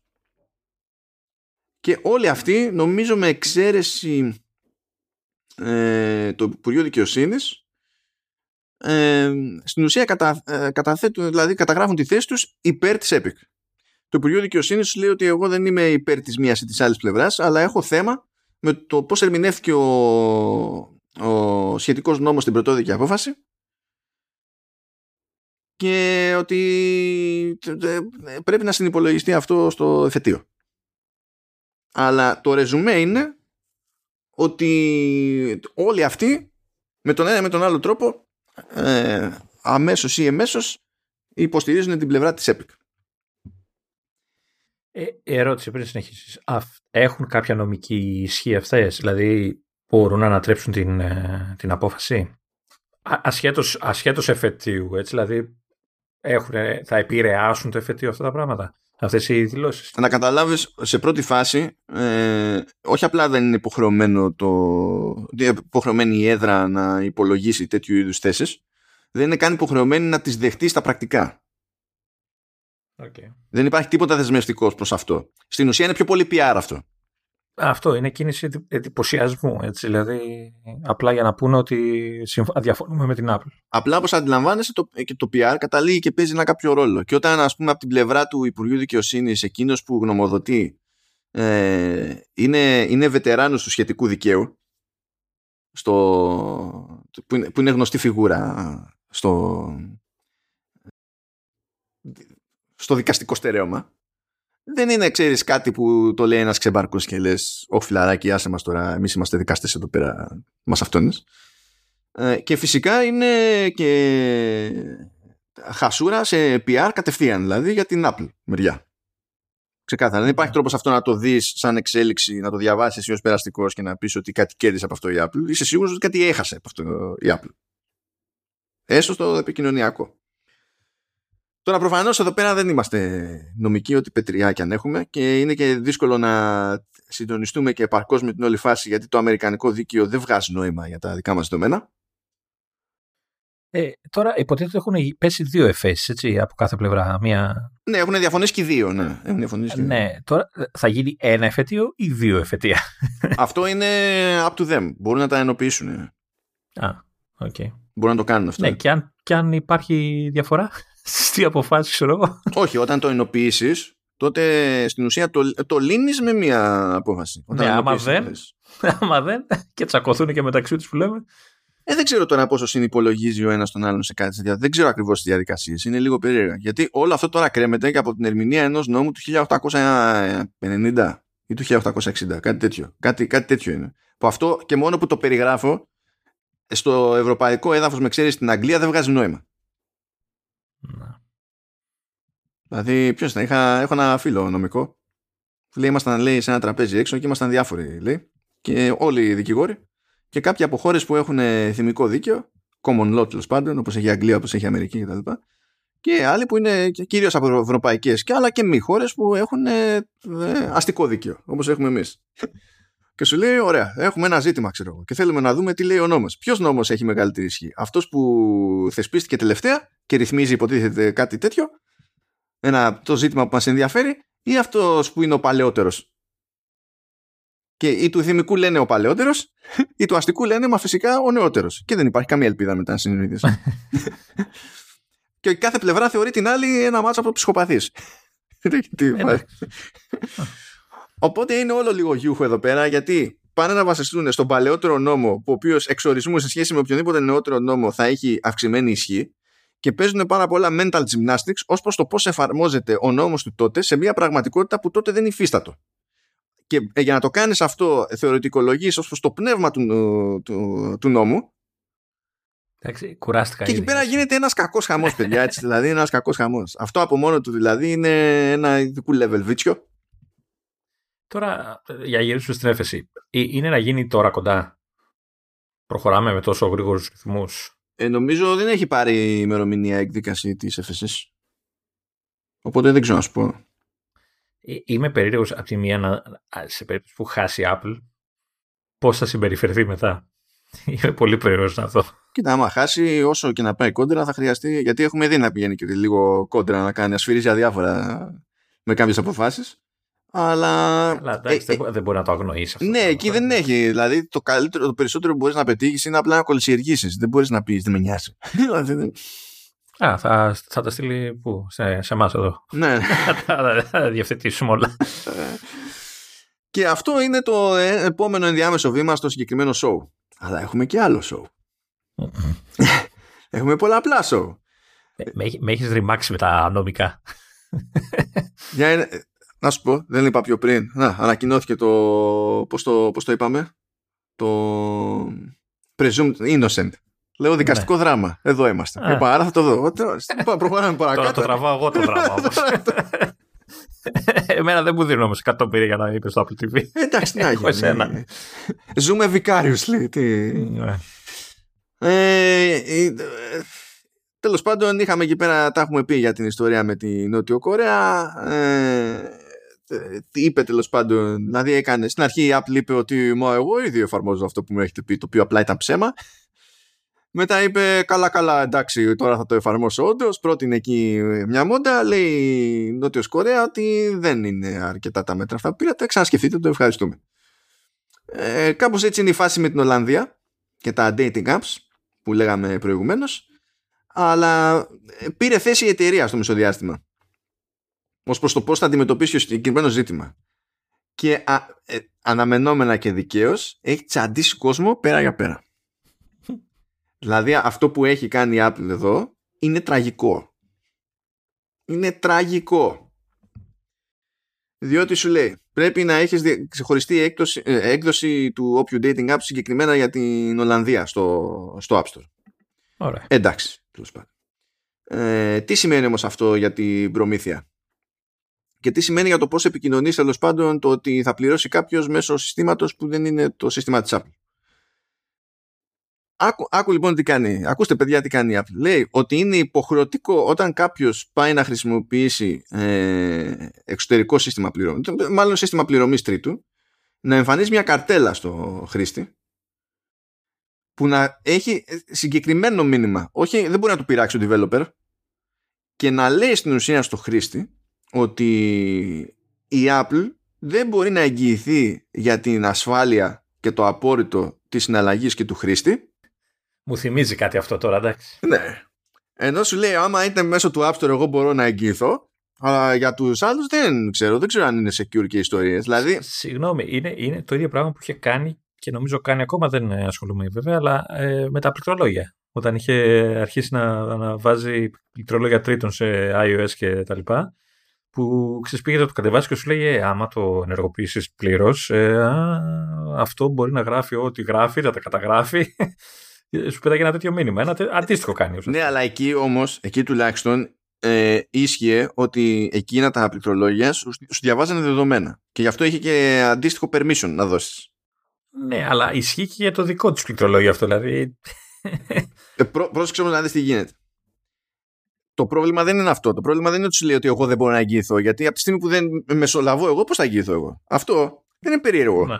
Αλλά η διατύπωση είναι τέτοια ώστε να, να δημιουργεί ανησυχία στον χρήστη για το κατά πόσο το σύστημα του άλλου είναι ασφαλές. Το οποίο είναι αστείο διότι με βάση ειδικές συμφωνίες που έχει με κάποιες λίγες εταιρείες, όπως είναι η Amazon ας πούμε επιτρέπει συστήματα πληρωμών τρίτου σε συγκεκριμένες κατηγορίες εφαρμογών. Εκεί πέρα δεν πετάει μήνυμα όμως να λέει «Α, εγώ δεν μπορώ να κοιθώ γιατί δεν είναι δικό μου το σύστημα πληρωμής». Αυτά είναι μπουρδες και είναι τραμπουκισμός. Αλλά πες ότι δεν μας νοιάζει φιλαράκο, εμείς δεν πτωούμαστε από τέτοια πράγματα ε, και θα κοιτάξουμε το συμφέρον του developer σε αυτή την περίπτωση και το συμφέρον το δικό μας. Πάρα πολύ ωραία λέει η Apple. Λέει, in that case, η προμήθεια που θα παίρνω εγώ, αντί για 30% θα είναι 27%. Ναι, ξεσκίστηκε. Άκου τώρα τι σημαίνει αυτό. Να πούμε για την ιστορία ότι το, η αντίστοιχη πρόταση και το σύστημα που έφτιαξε η Google για την Κορέα νομίζω ότι κόβει 4%. Είναι, πηγαίνει στο 26%. Αν θυμάμαι καλά. Αλλά δεν έχει ιδιαίτερη σημασία ε, και, και τα δύο ποσοστά είναι γελία για την περίσταση. Γιατί είναι γελία για την περίσταση; Διότι η Apple υπολογίζει ότι συνήθως η προμήθεια για τη διεκπαιρέωση της συναλλαγής είναι 3%. Ισχύει αλλά δεν είναι μόνο το 3%. Δηλαδή, άμα πας εγώ σε μια εταιρεία σαν την Stripe με, με την οποία θα συνεργαστεί για το Tap, το, το, tap to Pay, ε, σου λέει 2,9% ανασυναλλαγή συν 30 cents. Αυτό άμα τα βάλεις κάτω ειδικά για πιο μικρές επιχειρήσεις σημαίνει ότι θα καταλήγουν να δίνουν με σύστημα τρίτου περισσότερα από την αποδίδοντας 30% στην Apple. Και κερασάκι λέει ότι κάθε 45 μέρες θα πρέπει να μου στέλνετε τις συναλλαγές που έχετε κάνει για να βλέπω ποιο τζίρο έχετε κάνει και να υπολογίζω το, την προμήθεια που θα σας πάρω σε τι ποσό αντιστοιχεί και δεχόμενοι τους όρους από όλης αυτής της ιστορίας τέλος πάντων ε, αποδέχεστε ότι ε, έχουμε και τη, το περιθώριο να σας κάνουμε λογιστικό έλεγχο. Λες και είναι εφορία, ας πούμε. Και λες φιλαράκι,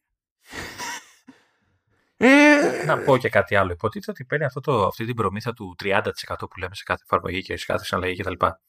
Ε, γιατί προσφέρει το App Store και προσφέρει την ασφάλεια που προσφέρει και κουλουπού κουλουπού. Και ξαφνικά σου λέει ότι ξέρεις, αφού δεν το χρησιμοποιήσει όλο αυτό, τελικά άξιζε μόνο 3% να σου αφαιρέσω από όλο αυτό. Όχι, κοίτα, τώρα για να, για να είμαστε δίκαιοι, δεν λέει αυτό. Δεν σημαίνει αυτό.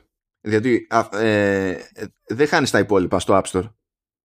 Δηλαδή, αν θα πάει να σου κάνει ένα editorial που εσύ δεν το πληρώνεις έξτρα.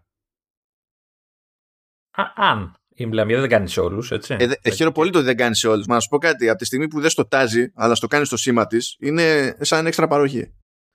Ναι, αλλά σου χρεώνει σταθερά ποσό. Στο κάνει, δεν στο κάνει. Αυτό, αυτό λέω. Ναι, χαίρομαι πολύ. Μα δεν είναι ότι σου λέει 30% και με το 30% ε, σου υπόσχομαι ε, συγκεκριμένη πρόθεση. Αλλά αυτό δεν σημαίνει ότι δεν περιλαμβάνεται σε κάποιο βαθμό κάποια πρόθεση υπό συνθήκη στο 30%. Αλλά δεν είναι μόνο αυτό. Είναι, είναι hosting ε, που όλα αυτά είναι στο server της Apple, δεν είναι σε δικό σου server. Είναι το σύστημα πληρωμών. Ε, είναι, ας πω πάνω απ' όλα, ξέρεις τι είναι; Είναι αυτό που έχει χτίσει με το πελατολόγιο στην πραγματικότητα. Ότι σου δίνει τη πρόσβαση στην αγορά. Αυτό είναι, στην αγορά του, στους χρήστες. Ναι, γιατί αν τα εκεί που έχει ένα πάτημα, το οποίο βέβαια δεν μπορείς να το κοστολογήσεις και συγκεκριμένα τώρα αυτό το πράγμα. Εκεί που έχει ένα νόημα, τέλος πάντων, η θέση που παίρνει συνήθως σε τέτοιε περιπτώσει η Apple είναι που σου λέει ότι κοίταξε να δεις πριν από το παράδειγμα του App Store.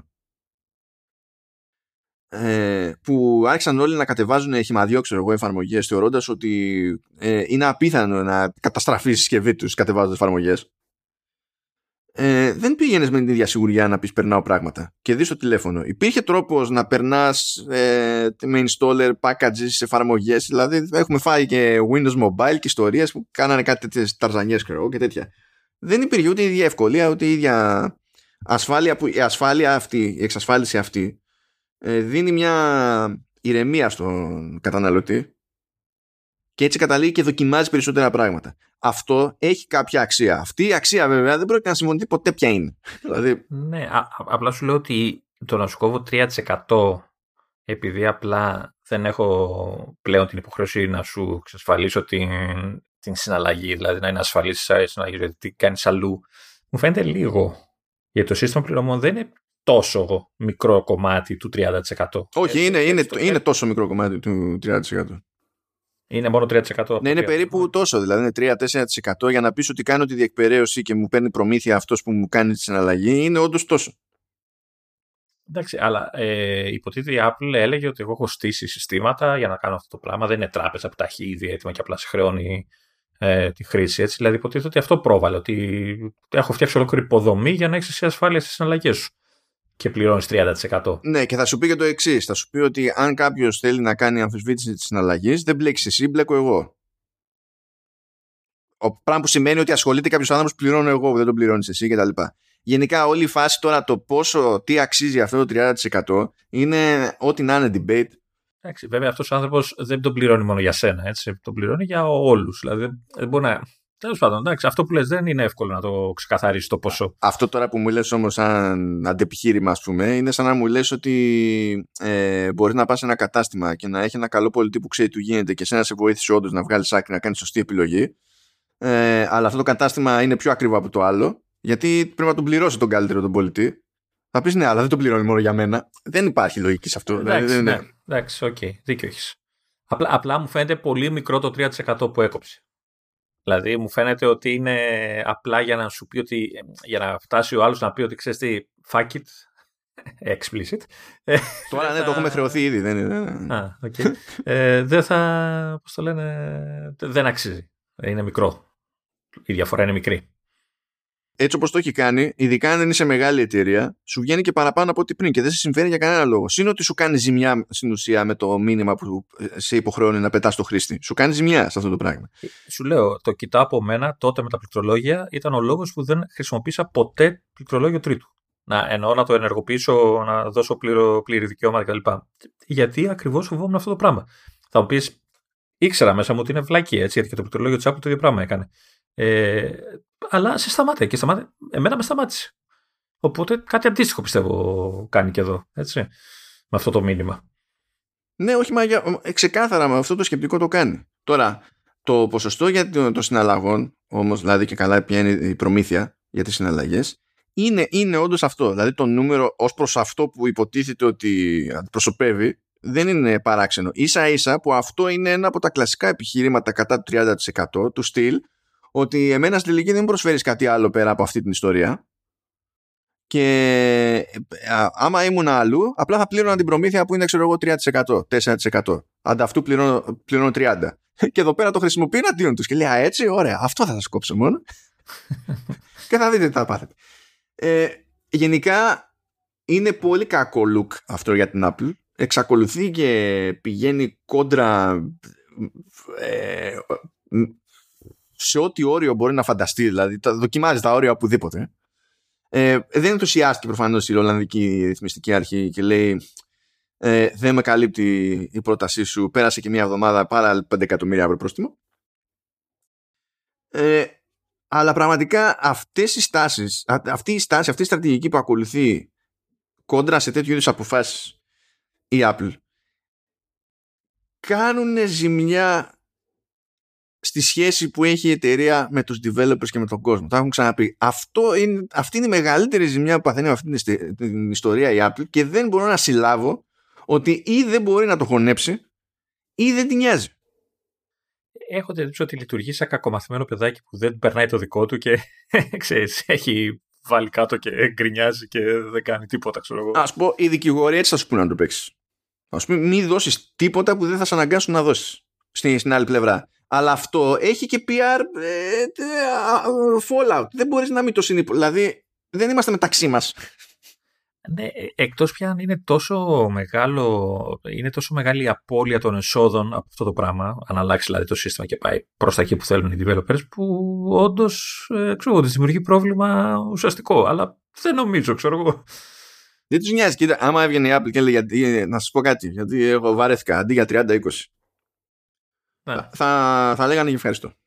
Πάλι, πάλι ο, η Epic θα γκρίνιαζε, αλλά οι περισσότεροι θα λέγανε ευχαριστώ. Ε, αλλά δεν είναι, είναι... Ξέρω ότι ξεκινάει από ένα κόμπλεξ που έχει υιοθετήσει η εταιρεία από την εποχή του Jobs. Αλλά εκείνο το κόμπλεξ ε, ε, και τότε ήταν κόμπλεξ, αλλά τέλος πάντων βασιζόταν σε κάποια γεγονότα του τότε. Δεν είναι οι ίδιες οι συνθήκες στις οποίες λειτουργεί η Apple τώρα. Κάτι μου λέει ότι είναι από τις κόκκινες γραμμές της και ή φοβάται να την περάσει ή να την αλλάξει, ξέρω εγώ. Κοίτα, όσο και να πιστεύει η Apple ότι ε, έχει το δικαίωμα να κάνει ότι της γουστάρει σε κάποια θέματα επειδή αν δεν, υπήρχε, δεν υπήρχαν τα συστήματα που έστησε η ίδια ε, δεν θα βγάζανε λεφτά οι developers. Ναι, εντάξει, και αν δεν, υπήρχαν, ε, αν δεν βγάζανε τις εφαρμογές τους οι developers στο App Store, δεν θα πατάγει ψυχή στο App Store. Και αυτό θα επηρέαζε και, τη, και τις πωλήσεις του hardware. Έτσι πάνε αυτά. Ε, δεν μπορείς να πεις ότι μόνο ο ένας έχει στηρίξει τον άλλον. Δεν, δεν, δεν υπάρχουν αυτά τα πράγματα. Όχι, είναι, είναι κύκλος αυτό. Ε, Γιατί, να σου πω κάτι, αν, αν κάτσουν τώρα οι developers και πούνε, οι μεγάλοι developers, έτσι, και πούνε ότι τραβάμε τις εφαρμογές μας, σημαντικές εφαρμογές, οι δημοφιλείς εφαρμογές. TikTok. Δεν χρειάζεται τέλμα. Τελείωσε όλο, όλο το iPhone τελείωσε για τη, για τη νέα γενιά, ας το πούμε. Και όχι μόνο.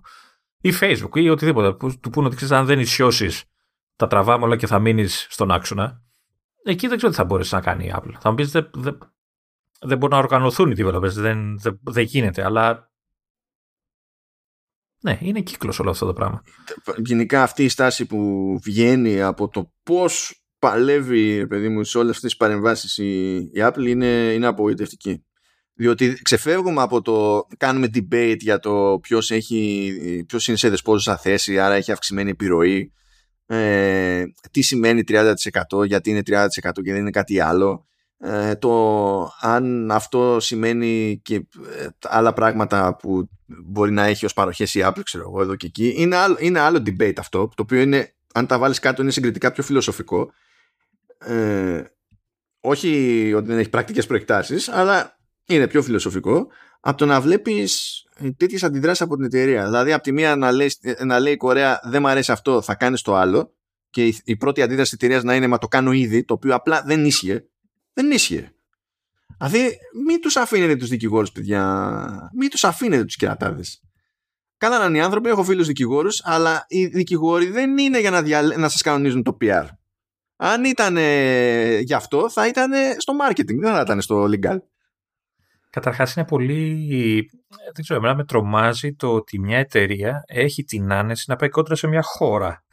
Καλά, αυτό και αν είναι φιλοσοφικό debate. ναι, εντάξει, OK. Okay. Ε, δηλαδή, ε, εντάξει, ξέρουμε και εμείς κάτι από Siemens τώρα, μην κάνουμε. ναι, αλλά είναι μια εταιρεία θεόρατη, OK, okay, η οποία όμως ε, έρχεται αντιμέτωπη από μια κυβέρνηση, με μια χώρα ουσιαστικά έτσι, και ε, της λέει: Ξέρετε τι, θα κάνω ό,τι θέλω εγώ. Εντάξει, ξέρω εγώ, και αυτό δεν είναι τρομακτικό είναι. ναι, αλλά είμαστε ακόμα σε μια φάση που ξέρεις, παιδί μου, όσο και να το τσιτώσουν, στο τέλος ο, ο νόμος είναι από πάνω. Όσο και να χτυπιούνται. Ο νόμος είναι από πάνω. Ακόμα. Ξέρω εγώ ακόμα. ε, ξέρεις, μην ανοίξεις καμιά τρυπούλα περίεργη κάποια στιγμή. Αλλά δεν το, δεν το χωνεύω, δηλαδή δεν καταλαβαίνω γιατί η Apple λειτουργεί σαν να μην αντιλαμβάνεται ότι όταν κάνει κάτι τέτοια τερτύπια δημιουργεί πρόβλημα στη σχέση που έχει με τους developers. Γιατί άμα τον χρειαστείς αυτόν τον developer, τώρα δεν τον χρειάζεσαι από την άποψη ότι είσαι επιτυχημένη πλατφόρμα και είναι δύσκολο από έναν developer να πει δεν ασχολούμαι με την Apple. Ω Apple όμως έχεις βρεθεί σε αυτή τη θέση στο παρελθόν. Και πόναγε. Και για πολλά χρόνια. Ακριβώς. Και αν ξανασυμβεί αυτό το πράγμα, που μπορεί να μην φαίνεται τώρα ότι ξέρεις είναι στον ορίζοντα, αυτό δεν σημαίνει ότι δεν κάνει κύκλους η αγάπη. Ε, α, όταν ξαναβρεθείς, αν ξαναβρεθείς τέλος πάντων όποτε σε παρόμοια θέση, σε μια πλατφόρμα γενικά δεν έχει σημασία, και αυτό που έχουν να θυμούνται από σένα είναι αυτό, θα σου πούνε ξέρεις τι, τσίου. Κάτσε πήξε. Και θα έχουν δίκιο. Γιατί θα σου πει γιατί εγώ να πιστέψω ότι θα, θα με αντιμετωπίσει σαν να είμαι άνθρωπος. πρέπει να κάνουν επανάσταση οι developers. Εντάξει αυτό παιδιά είναι, είναι παράνοια. Αυτό με έχει... Ε, εν τω μεταξύ, από, από ό,τι καταλαβαίνω, και η Google το ίδιο κάνει. Έτσι. Δηλαδή το έχουμε ξαναπεί αυτό, ότι δεν κάνει κάτι διαφορετικό. Ε, αλλά τους έδωσε λίγο περιθώριο παραπάνω ώστε με τη, με τη συνολική χρέωση να μην μπαίνουν μέσα. Και δεν τους έβαλε να πετάνε αυτό το μήνυμα, ρε φίλε. Να. Ε, αυτό πιστεύω θα το κόψει και η Apple. Δηλαδή θα φάνε τέτοια γκρίνια που θα, θα το αφαιρέσει. Να σου πω, το να πεις το πρακτικό, ότι κοίτα, αυτό είναι σύστημα πληρωμών τρίτου. Σε περίπτωση που θέλεις refund ή δεν ξέρω κι εγώ τι, ναι. δεν απευθύνεσαι σε μένα, απευθύνεσαι σε αυτόν. Αυτό είναι, πιο, είναι και πιο χρήσιμο καταρχάς. Έτσι είναι πιο χρήσιμο. φυσικά είναι χρήσιμη πληροφορία αυτή. OK. Okay. Κανονικά. Και από εκεί και πέρα μπορεί να διαλέξει ο χρήστης να πει ότι κοίταξε να δεις. Εγώ προτιμώ αν είναι να χτυπήσω μια πόρτα να ξέρω ποια πόρτα είναι και να είναι πάντα ίδια. Θα προτιμήσω το, το σύστημα της Apple. Ή δεν με νοιάζει, γιατί έτσι ξέρω εγώ, whatever, ε, πάω με τον άλλον, αλλά ξέρω τι μου γίνεται. Αυτή είναι μια πληροφορία. Αλλά αυτό που κάνει η Apple δεν είναι απλά μια πληροφορία. Είναι, είναι, είναι τραγικό αυτό που κάνει να, να τολμήσω να πω ότι δεν είναι απλά τραγικό, είναι συνειδητή τρομοκρατία. Ότι δημιουργεί συνειδητά φόβο. Ναι, ναι, δεν χρειά... παιδιά δεν χρειάζεται αμφιβολία. Αυτά δεν γίνονται κατά λάθος. Με δικηγόρους έχουμε να κάνουμε. Όχι, ναι, πέρα από τους δικηγόρους. Δηλαδή, περνάει, γράφει ένας το κείμενο και περνάει από χίλια μάτια αυτό το πράγμα. Έτσι. Δεν νομίζω ότι το είδε πριν ο Κουκ ή όποιος είναι τέλος πάντων να το δει. Ε, καλά τώρα, δεν περνάει το, και το τελευταίο μήνυμα από τον. Ναι, ρε παιδί μου, αλλά, όποιος ναι. είναι να το δει. Ε, από ένα άλλο έχω πέρα. Δηλαδή, οι δικηγόροι γράφουν ότι γράφουν, αλλά το βλέπουν άλλοι που έχουν μια πιο συνολική εικόνα της εταιρείας. Που ξέρουν, που λαμβάνουν υπόψη τους άλλου παράγοντες. Π.χ. το PR που έλεγες και την εικόνα τη γενικότερη. Όσο περισσότεροι το βλέπουν και το αφήνουν να περνάει, τόσο μεγαλύτερη είναι η απογοήτευσή μου. Ναι, όχι, γι' αυτό σου λέω μιλάμε για συνειδητή κίνηση και του στείλω ότι ξέρεις τι, εντάξει, να το κάνουμε λίγο στη λαμογιά και ε, αν δεν πολύ γκρινιάξουν θα μείνει κιόλας και την κάναμε, την, το, την ψήσαμε. Αλλά ναι, ε, ακόμα παίζει με το, αυτό που είπες πριν, ότι ακόμα δεν ε, ε, μπορούν εύκολα οι developers να, να τη φτύσουν, να γυρίσουν πλάτη και να, να φύγουν. Γιατί είναι επιτυχημένη πλατφόρμα. Ε, αλλάζουν αυτά. Αλλάζουν. Τι να πω. Τι να πω. Δεν είναι. Έχει... Έχει αντιδράσει, δεν ξέρω, δηλαδή, δεν, ξέρω αν υπάρχει εύκολα χειρότερος τρόπος να αντιδράσεις σε τέτοια αισθήματα. Ε, καλά, μην το λες γιατί εδώ είμαστε. Κάτι θα βρούμε να αυτό, λέμε πάλι. Γι' αυτό είπα, δεν ξέρω. Ε, ναι, αυτό. Να είσαι σίγουρος ότι θα τα καταφέρει. Γιατί εντάξει, δηλαδή, εγώ γέρνω προς την Apple στο, στην κόντρα με την Epic διότι πολλούς, πολλά πράγματα που λέει η Epic είναι στο γάμο του Καγκιόζη. Γιατί είναι στον πλανήτη Happy ο Sweeney. Αλλά εδώ είναι άλλο το παιχνίδι τώρα εδώ πέρα. Εδώ δεν είναι ούτε η Epic, είναι άλλο, είναι άλλο καπέλο τελείως αυτό το πράγμα που παίζει εδώ. Το θέμα είναι, δεν ξέρω, από όλο αυτό το μπέρδεμα ε, να ελπίζουμε ότι θα ευνοηθούν οι developers και ίσως εμείς ως καταναλωτές. Ε, ε, δηλαδή να βγει κάτι θετικό για εμάς. Και δεν μας νοιάζει τώρα ε, αν η εταιρεία, η Apple ή η Epic θα πάρει τρία, τέσσερα, τα τρία μου, τα πέντε μου, όποια είναι τέλος πάντων ε, από τα ποσοστά που θέλει. Μιας και είπα Epic και Team σου είναι, άκου Λεωνίδα αυτό. Βγαίνει υποτίθεται στο τέλος του μήνα, αρχίζει να βγαίνει τέλος πάντων, το Steam Deck που είναι στην ουσία φορητό PC. Ε, ναι. PC. Ναι. Κάπως έτσι. ε, και ρωτήθηκε ρε παιδί μου η Epic ε, θα γίνει update το Fortnite για να υποστηρίζει SteamOS που είναι Linux. Ε, λέει όχι. Ε, γιατί αυτό; Διότι λέει με το έτσι όπως είναι να γίνει λέει άμα το κάνουμε λέει αυτό δεν μπορούμε να εγγυηθούμε ε, για την αντιμετώπιση του, του cheating. Ε, ε, γιατί στην ουσία τα εργαλεία που έχουν τα αντίστοιχα ξέρω εγώ ε, δεν, είναι, δεν, δεν είναι το ίδιο δοκιμασμένα και το ίδιο και σε Linux θέλει άλλη δουλειά να γίνει αυτό το πράγμα κτλ. Λέει όχι και λέει κάποιος, δηλαδή συγγνώμη λέει ε, δεν έχεις καν εμπιστοσύνη στο anti-cheat του ίδιου του παιχνιδιού ας πούμε σε, σε μια διαφορετική πλατφόρμα και λέει ναι δεν, δεν, σε αυτή την περίπτωση λέει δεν έχω και προτιμώ να μην το κάνω που πάλι λέει και να είχα, άκου τώρα. λέει πες οκ. Θα έπρεπε να το περάσω λέει μέσω, ε, να βγάλω το Fortnite σε Steam και δεν έχω όρεξη λέει να δώσω 20 με 30% στη, στη Valve. Ρε συ, είναι. Δηλαδή και δεν έχεις όρεξη να δώσεις 20 με 30% και δεν έχεις όρεξη να φτιάξεις anti-cheat ώστε να υποστηρίζει SteamOS. Γιατί έχεις όρεξη ακριβώς δηλαδή. Α, βγάζεις λεφτά. Εν τω μεταξύ, τα δίνει, δεν τα δίνει σε, σε PlayStation και τέτοια αυτά. Πάλι και από εκεί δεν παίρνουν ε, προμήθειες. Ναι, και έχει πει ο Σουίνι ότι εκεί είναι διαφορετικά. Γιατί το, το business model είναι άλλο. Με τη λογική ότι δεν βγάζει ο άλλος στη ουσία λεφτά από το hardware. Οπότε καταλαβαίνω γιατί χρειάζεται να παίρνει προμήθεια. Άκου τώρα. Ε, Δηλαδή πρόσεξε, δεν σου λέει εγώ παίρνω, ε, μου παίρνει 30% αλλά μου προσφέρει αυτά. Λέει ότι εκεί επειδή αυτός δεν κερδίζει από το hardware. Δείχνω κατανόηση. Αυτό σου λέει. Αλλά από την άλλη μεριά το ζήτημα είναι τι σου δίνει με το... και όχι... Το... Είναι, είναι random. Ε, και, το... και φυσικά αυτό που δεν λέει ή το λέει μέσα στις άκρες είναι ότι αυτά συνήθως πηγαίνουν πακέτο και με συμφωνίες για co-promotion. Bundles με την κονσόλα, προβολές στο store ξέρω εγώ του καθενός, διάφορα promos για in-game items, ιστορίες κτλ. Και αυτό έχει αξία, έχει φράγκο η, η Apple δεν, το, δεν κάνει κάτι τέτοια το ίδιο επιθετικά και σίγουρα δεν τα κάνει το, δεν το, δεν τα κάνει το ίδιο επιτυχημένα. Το οποίο δεν είναι περίεργο γιατί απευθύνεται σε διαφορετικές κοινότητες. Δηλαδή το κοινό του PlayStation είναι εκεί για να παίζει, το κοινό του Xbox είναι εκεί για να παίζει, οπότε είναι πιο ευαίσθητο σε τέτοιου είδους κινήσεις, μηνύματα κτλ. Ενώ το κοινό του iOS είναι εκεί για ό,τι να είναι. Δεν είσαι ακριβώς, το παιδί μου, στο Τέλος πάντων, ναι, ο Tim Sweeney είναι ένα δικό του, δικό του είδος από μόνος του. Αλλά για να μην λέτε ότι τα έχουμε όλα μαύρα, mm. να πούμε ότι φύτρωσε ο, ο Γκέρμαν του Bloomberg και λέει ότι ποντάρει πως η ανοιξιάτικη παρουσίαση της Apple θα πάει για 8 Μαρτίου.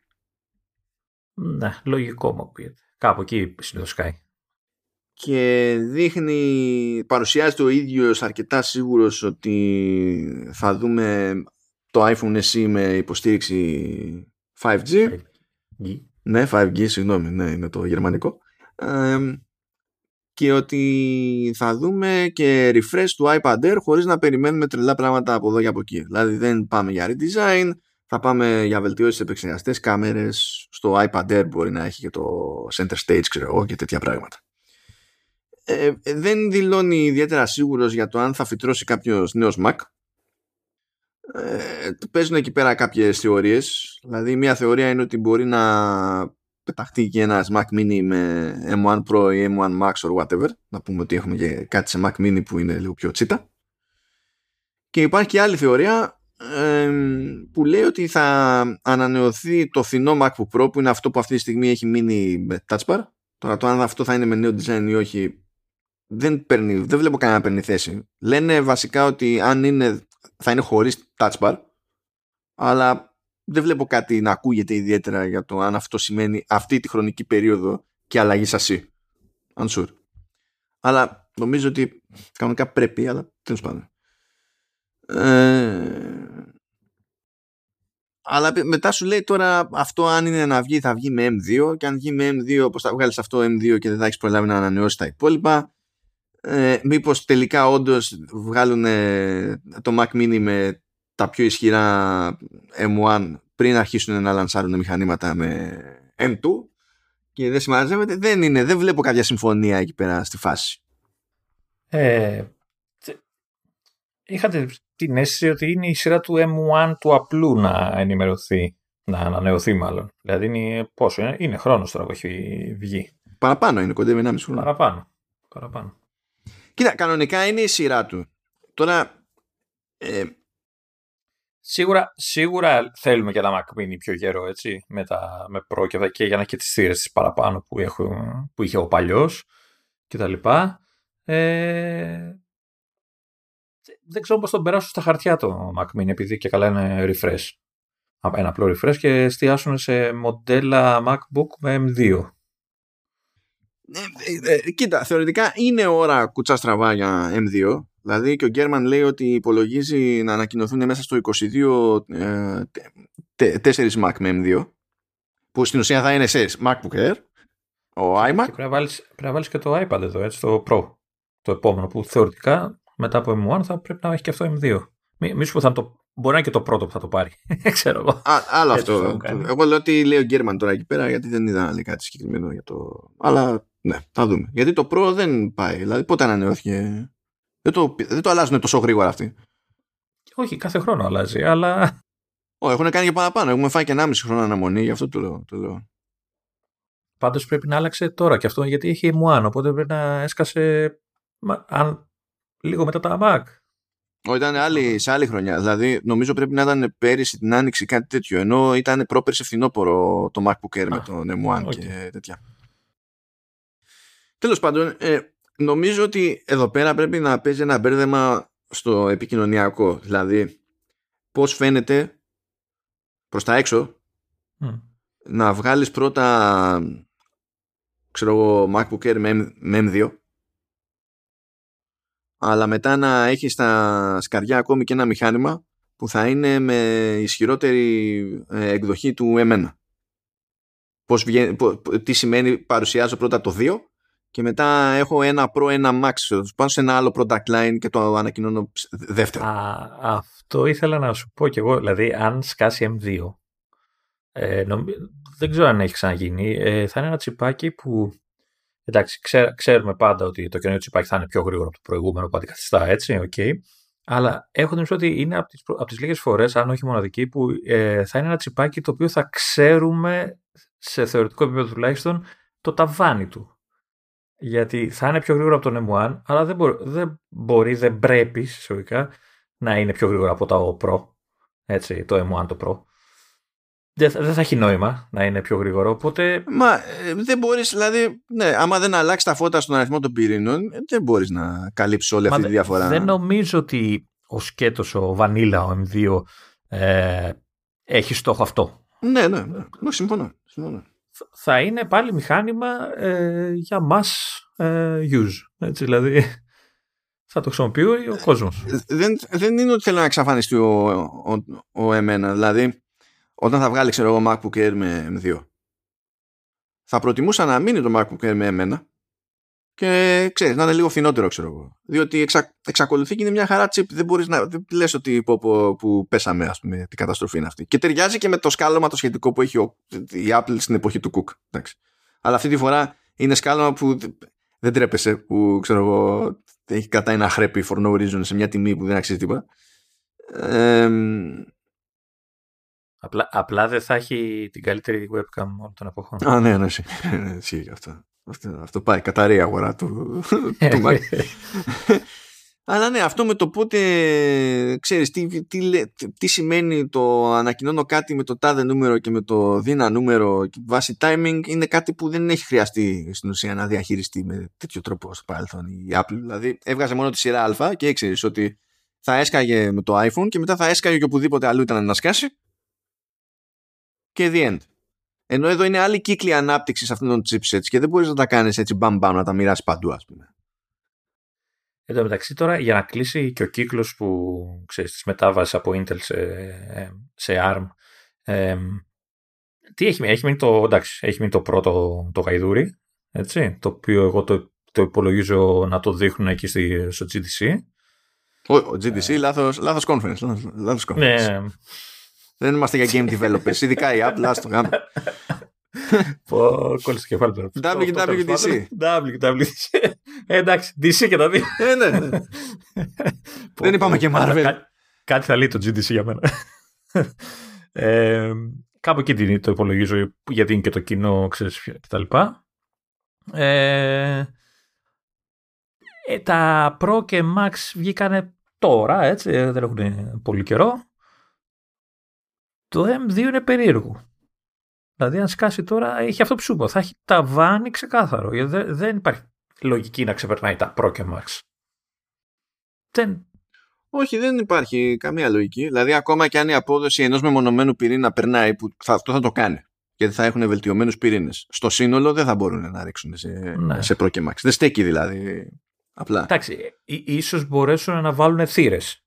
Να έχει δηλαδή καλύτερα αυτό, να, να είναι μια. Το θέμα είναι πώς το επικοινωνείς αυτό, πώς το πλασάρεις. Δηλαδή, αν είναι να βγάλεις παρακάτω μέσα στο έτος, ξέρω εγώ, κάποιον ε, τον μεγάλο iMac με, ξέρω εγώ, με M1 Pro, πώς το κάνεις αυτό ε, έχοντας ανακοινώσει προηγουμένως μοντέλα με, με, με M2. Δηλαδή, αυτό είναι το, στο, καθαρά για το επικοινωνιακό. Εμείς καταλαβαίνουμε ότι αυτό δεν σημαίνει ότι θα είναι χρέπη ο μεγάλος ο iMac, ότι θα, πάλι τούμπανο θα είναι.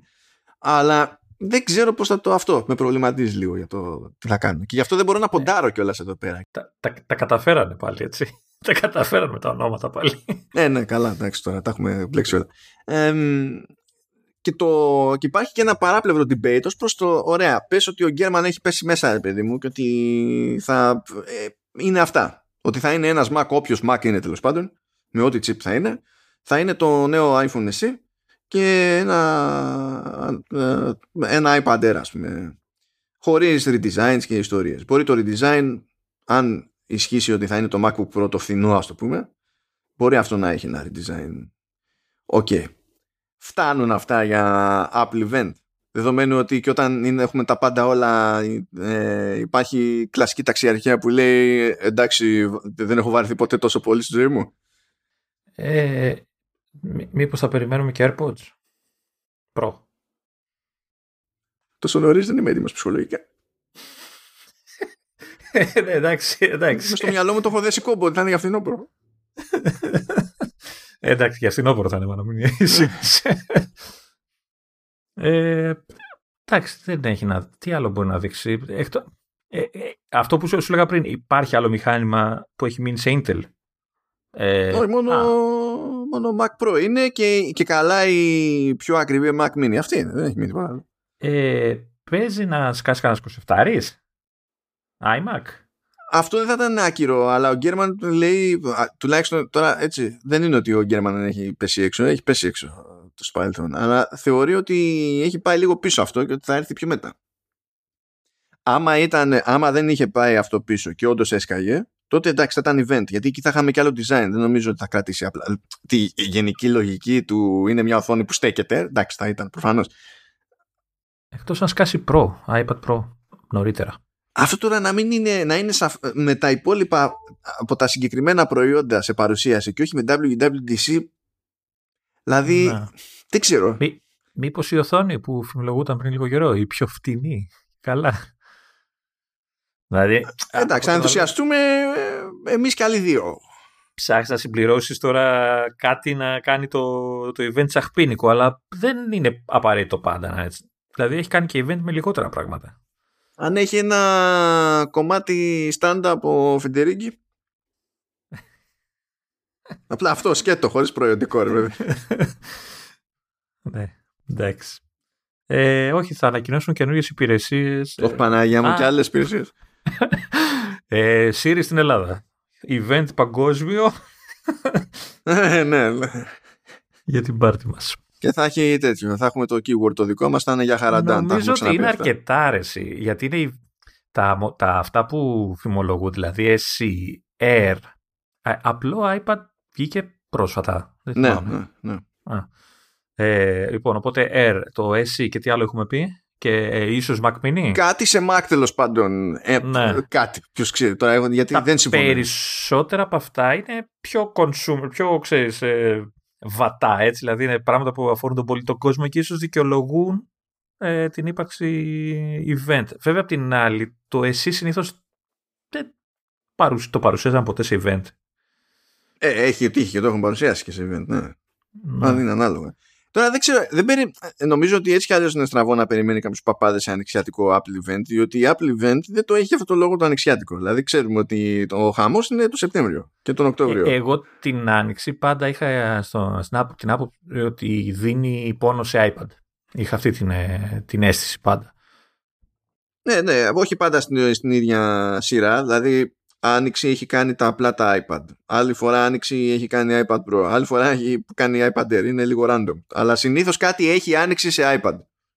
Βρήκα ρε τι είναι αυτό που σου λείπει και αυτό είναι που θα δικαιολογήσει το, το event. Για πες. Νέο HomePod. Νέο HomePod. Για να έχουμε κάτι, για να βγάζει νόημα το ότι έχουμε το mini του κάτι.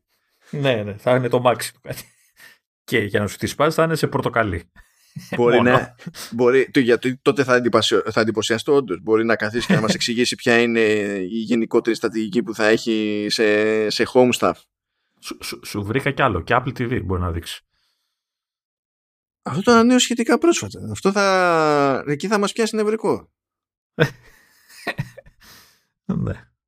Ε, δεν είναι. Πόσο είναι; Το τελευταίο είναι, είναι δύο χρόνια τώρα. Πόσο; Έχει βγει. Το... Πώς είναι δύο χρόνια. Εδώ δεν γκρινιάζαμε που υπήρχε ο Α14 και πήγε και του έβαλε Α12. Άρα πέρσι. Ναι, σωστά. Ε, τώρα θα του βάλει τον Α11. να πάει πίσω. και ορίστε, θα πάψεις και εσύ να γκρινιάζεις ότι έχουν το δικό σου το, το chip στα ζήτητα το ορίστε. Ορίστε. ορίστε. ορίστε. Αυτό θα είναι παρουσίαση κομμένη και ραμμένη για την πάρτι ε, τι άλλο μπορεί να δει. Ρολόι αποκλείεται να δείξουν τώρα το δείξανε, αυτό πάει για Σεπτέμβρη συνήθως. Ναι, δεν έχει κάτι άλλο. Ε, Εκτός αν κρύβουν κάποιο Mac, αλλά θα, θα έχει ακουστεί ρε γάμο το. Δεν πιστεύω ότι έχουν καταφέρει να κρύψουν κάποιο. Α, λες τα γυαλιά. Όχι, αποκλείεται. Αυτό αποκλείεται. αποκλείεται. Μή, Μήπως δείξουν, ξέρεις, ότι θα. Όπως είχαν κάνει με το Mac Pro. Αποκλείεται. Εκεί πέρα θα θέλουν να το δώσουν με το Developer Conference. Μου φαίνεται παράλογο. Στο, δεν κολλάει στο χαρακτήρα του. Ε, δεν μπορώ να σκεφτώ τίποτα άλλο. Όλα μου λες όχι. Ακόμη και ο iMac Pro δεν πολύ κολλάει εδώ που τα λέμε, αλλά τέλος πάντων θα πεις ε, iMac. Τέλος πάντων, έστω ότι. Ξέρεις τέτοια διαβάση. Εντάξει, γιατί να τον πεις Pro, ας είναι iMac 27 απλά. Α μην, ας μην είναι σε Pro. Γιατί έχω την ότι χρειάζεται ένα μεγαλύτερο iMac. Γιατί 24 ε, έχουμε φύγει πια από τέτοιες ίντσες. Εγώ ούτε, και 27 δηλαδή, στα όρια είναι πια με τα μάτια που έχουμε. Τέλος πάντων. Για... Θα δούμε. Θα δούμε. Ε. Κατα, καταρχάς να δούμε αν όντως θα σκάσει event, έτσι, που πιθανότατα ναι, γιατί συνήθως σκάει. Ε, κάτι, ακόμα και να έχει πέσει έξω στην ημερομηνία, κάτι θα έχουμε στην άνοιξη. Ναι, ή 8 ή την, άλλη την επόμενη εβδομάδα. Συνήθως εκεί αυτές τις δύο. Έχει κάνει και Απρίλιο, παρελθόν. Ναι. Έχει πέσει και Απρίλιο. Ναι, όπως καταλαβαίνεις, έχει κάνει τα πάντα. Ό,τι να είναι, ναι. είναι, Ό,τι να είναι. Τελείω, ό,τι να είναι. Τέλος πάντων. Ε, αυτά, φίλες και φίλοι. Θα σας αφήσουμε για αυτή την εβδομάδα. Καλά να περνάτε. Α, καλά θα περνάμε. Ε, ακούστηκε πολύ αποφασιστικός. Εγώ τι να σου πω με τη δουλειά που έχω. Και εγώ βάλω, θα βάλω τώρα το MacBook να ζεσταίνεται. Ωραία. Πας και ζεσταθώ και εγώ ποτέ. Οπότε εδώ είμαστε. καλή χαλάρωση, καλό υπόλοιπο και επανέρχομαστε. Γεια και χαρά.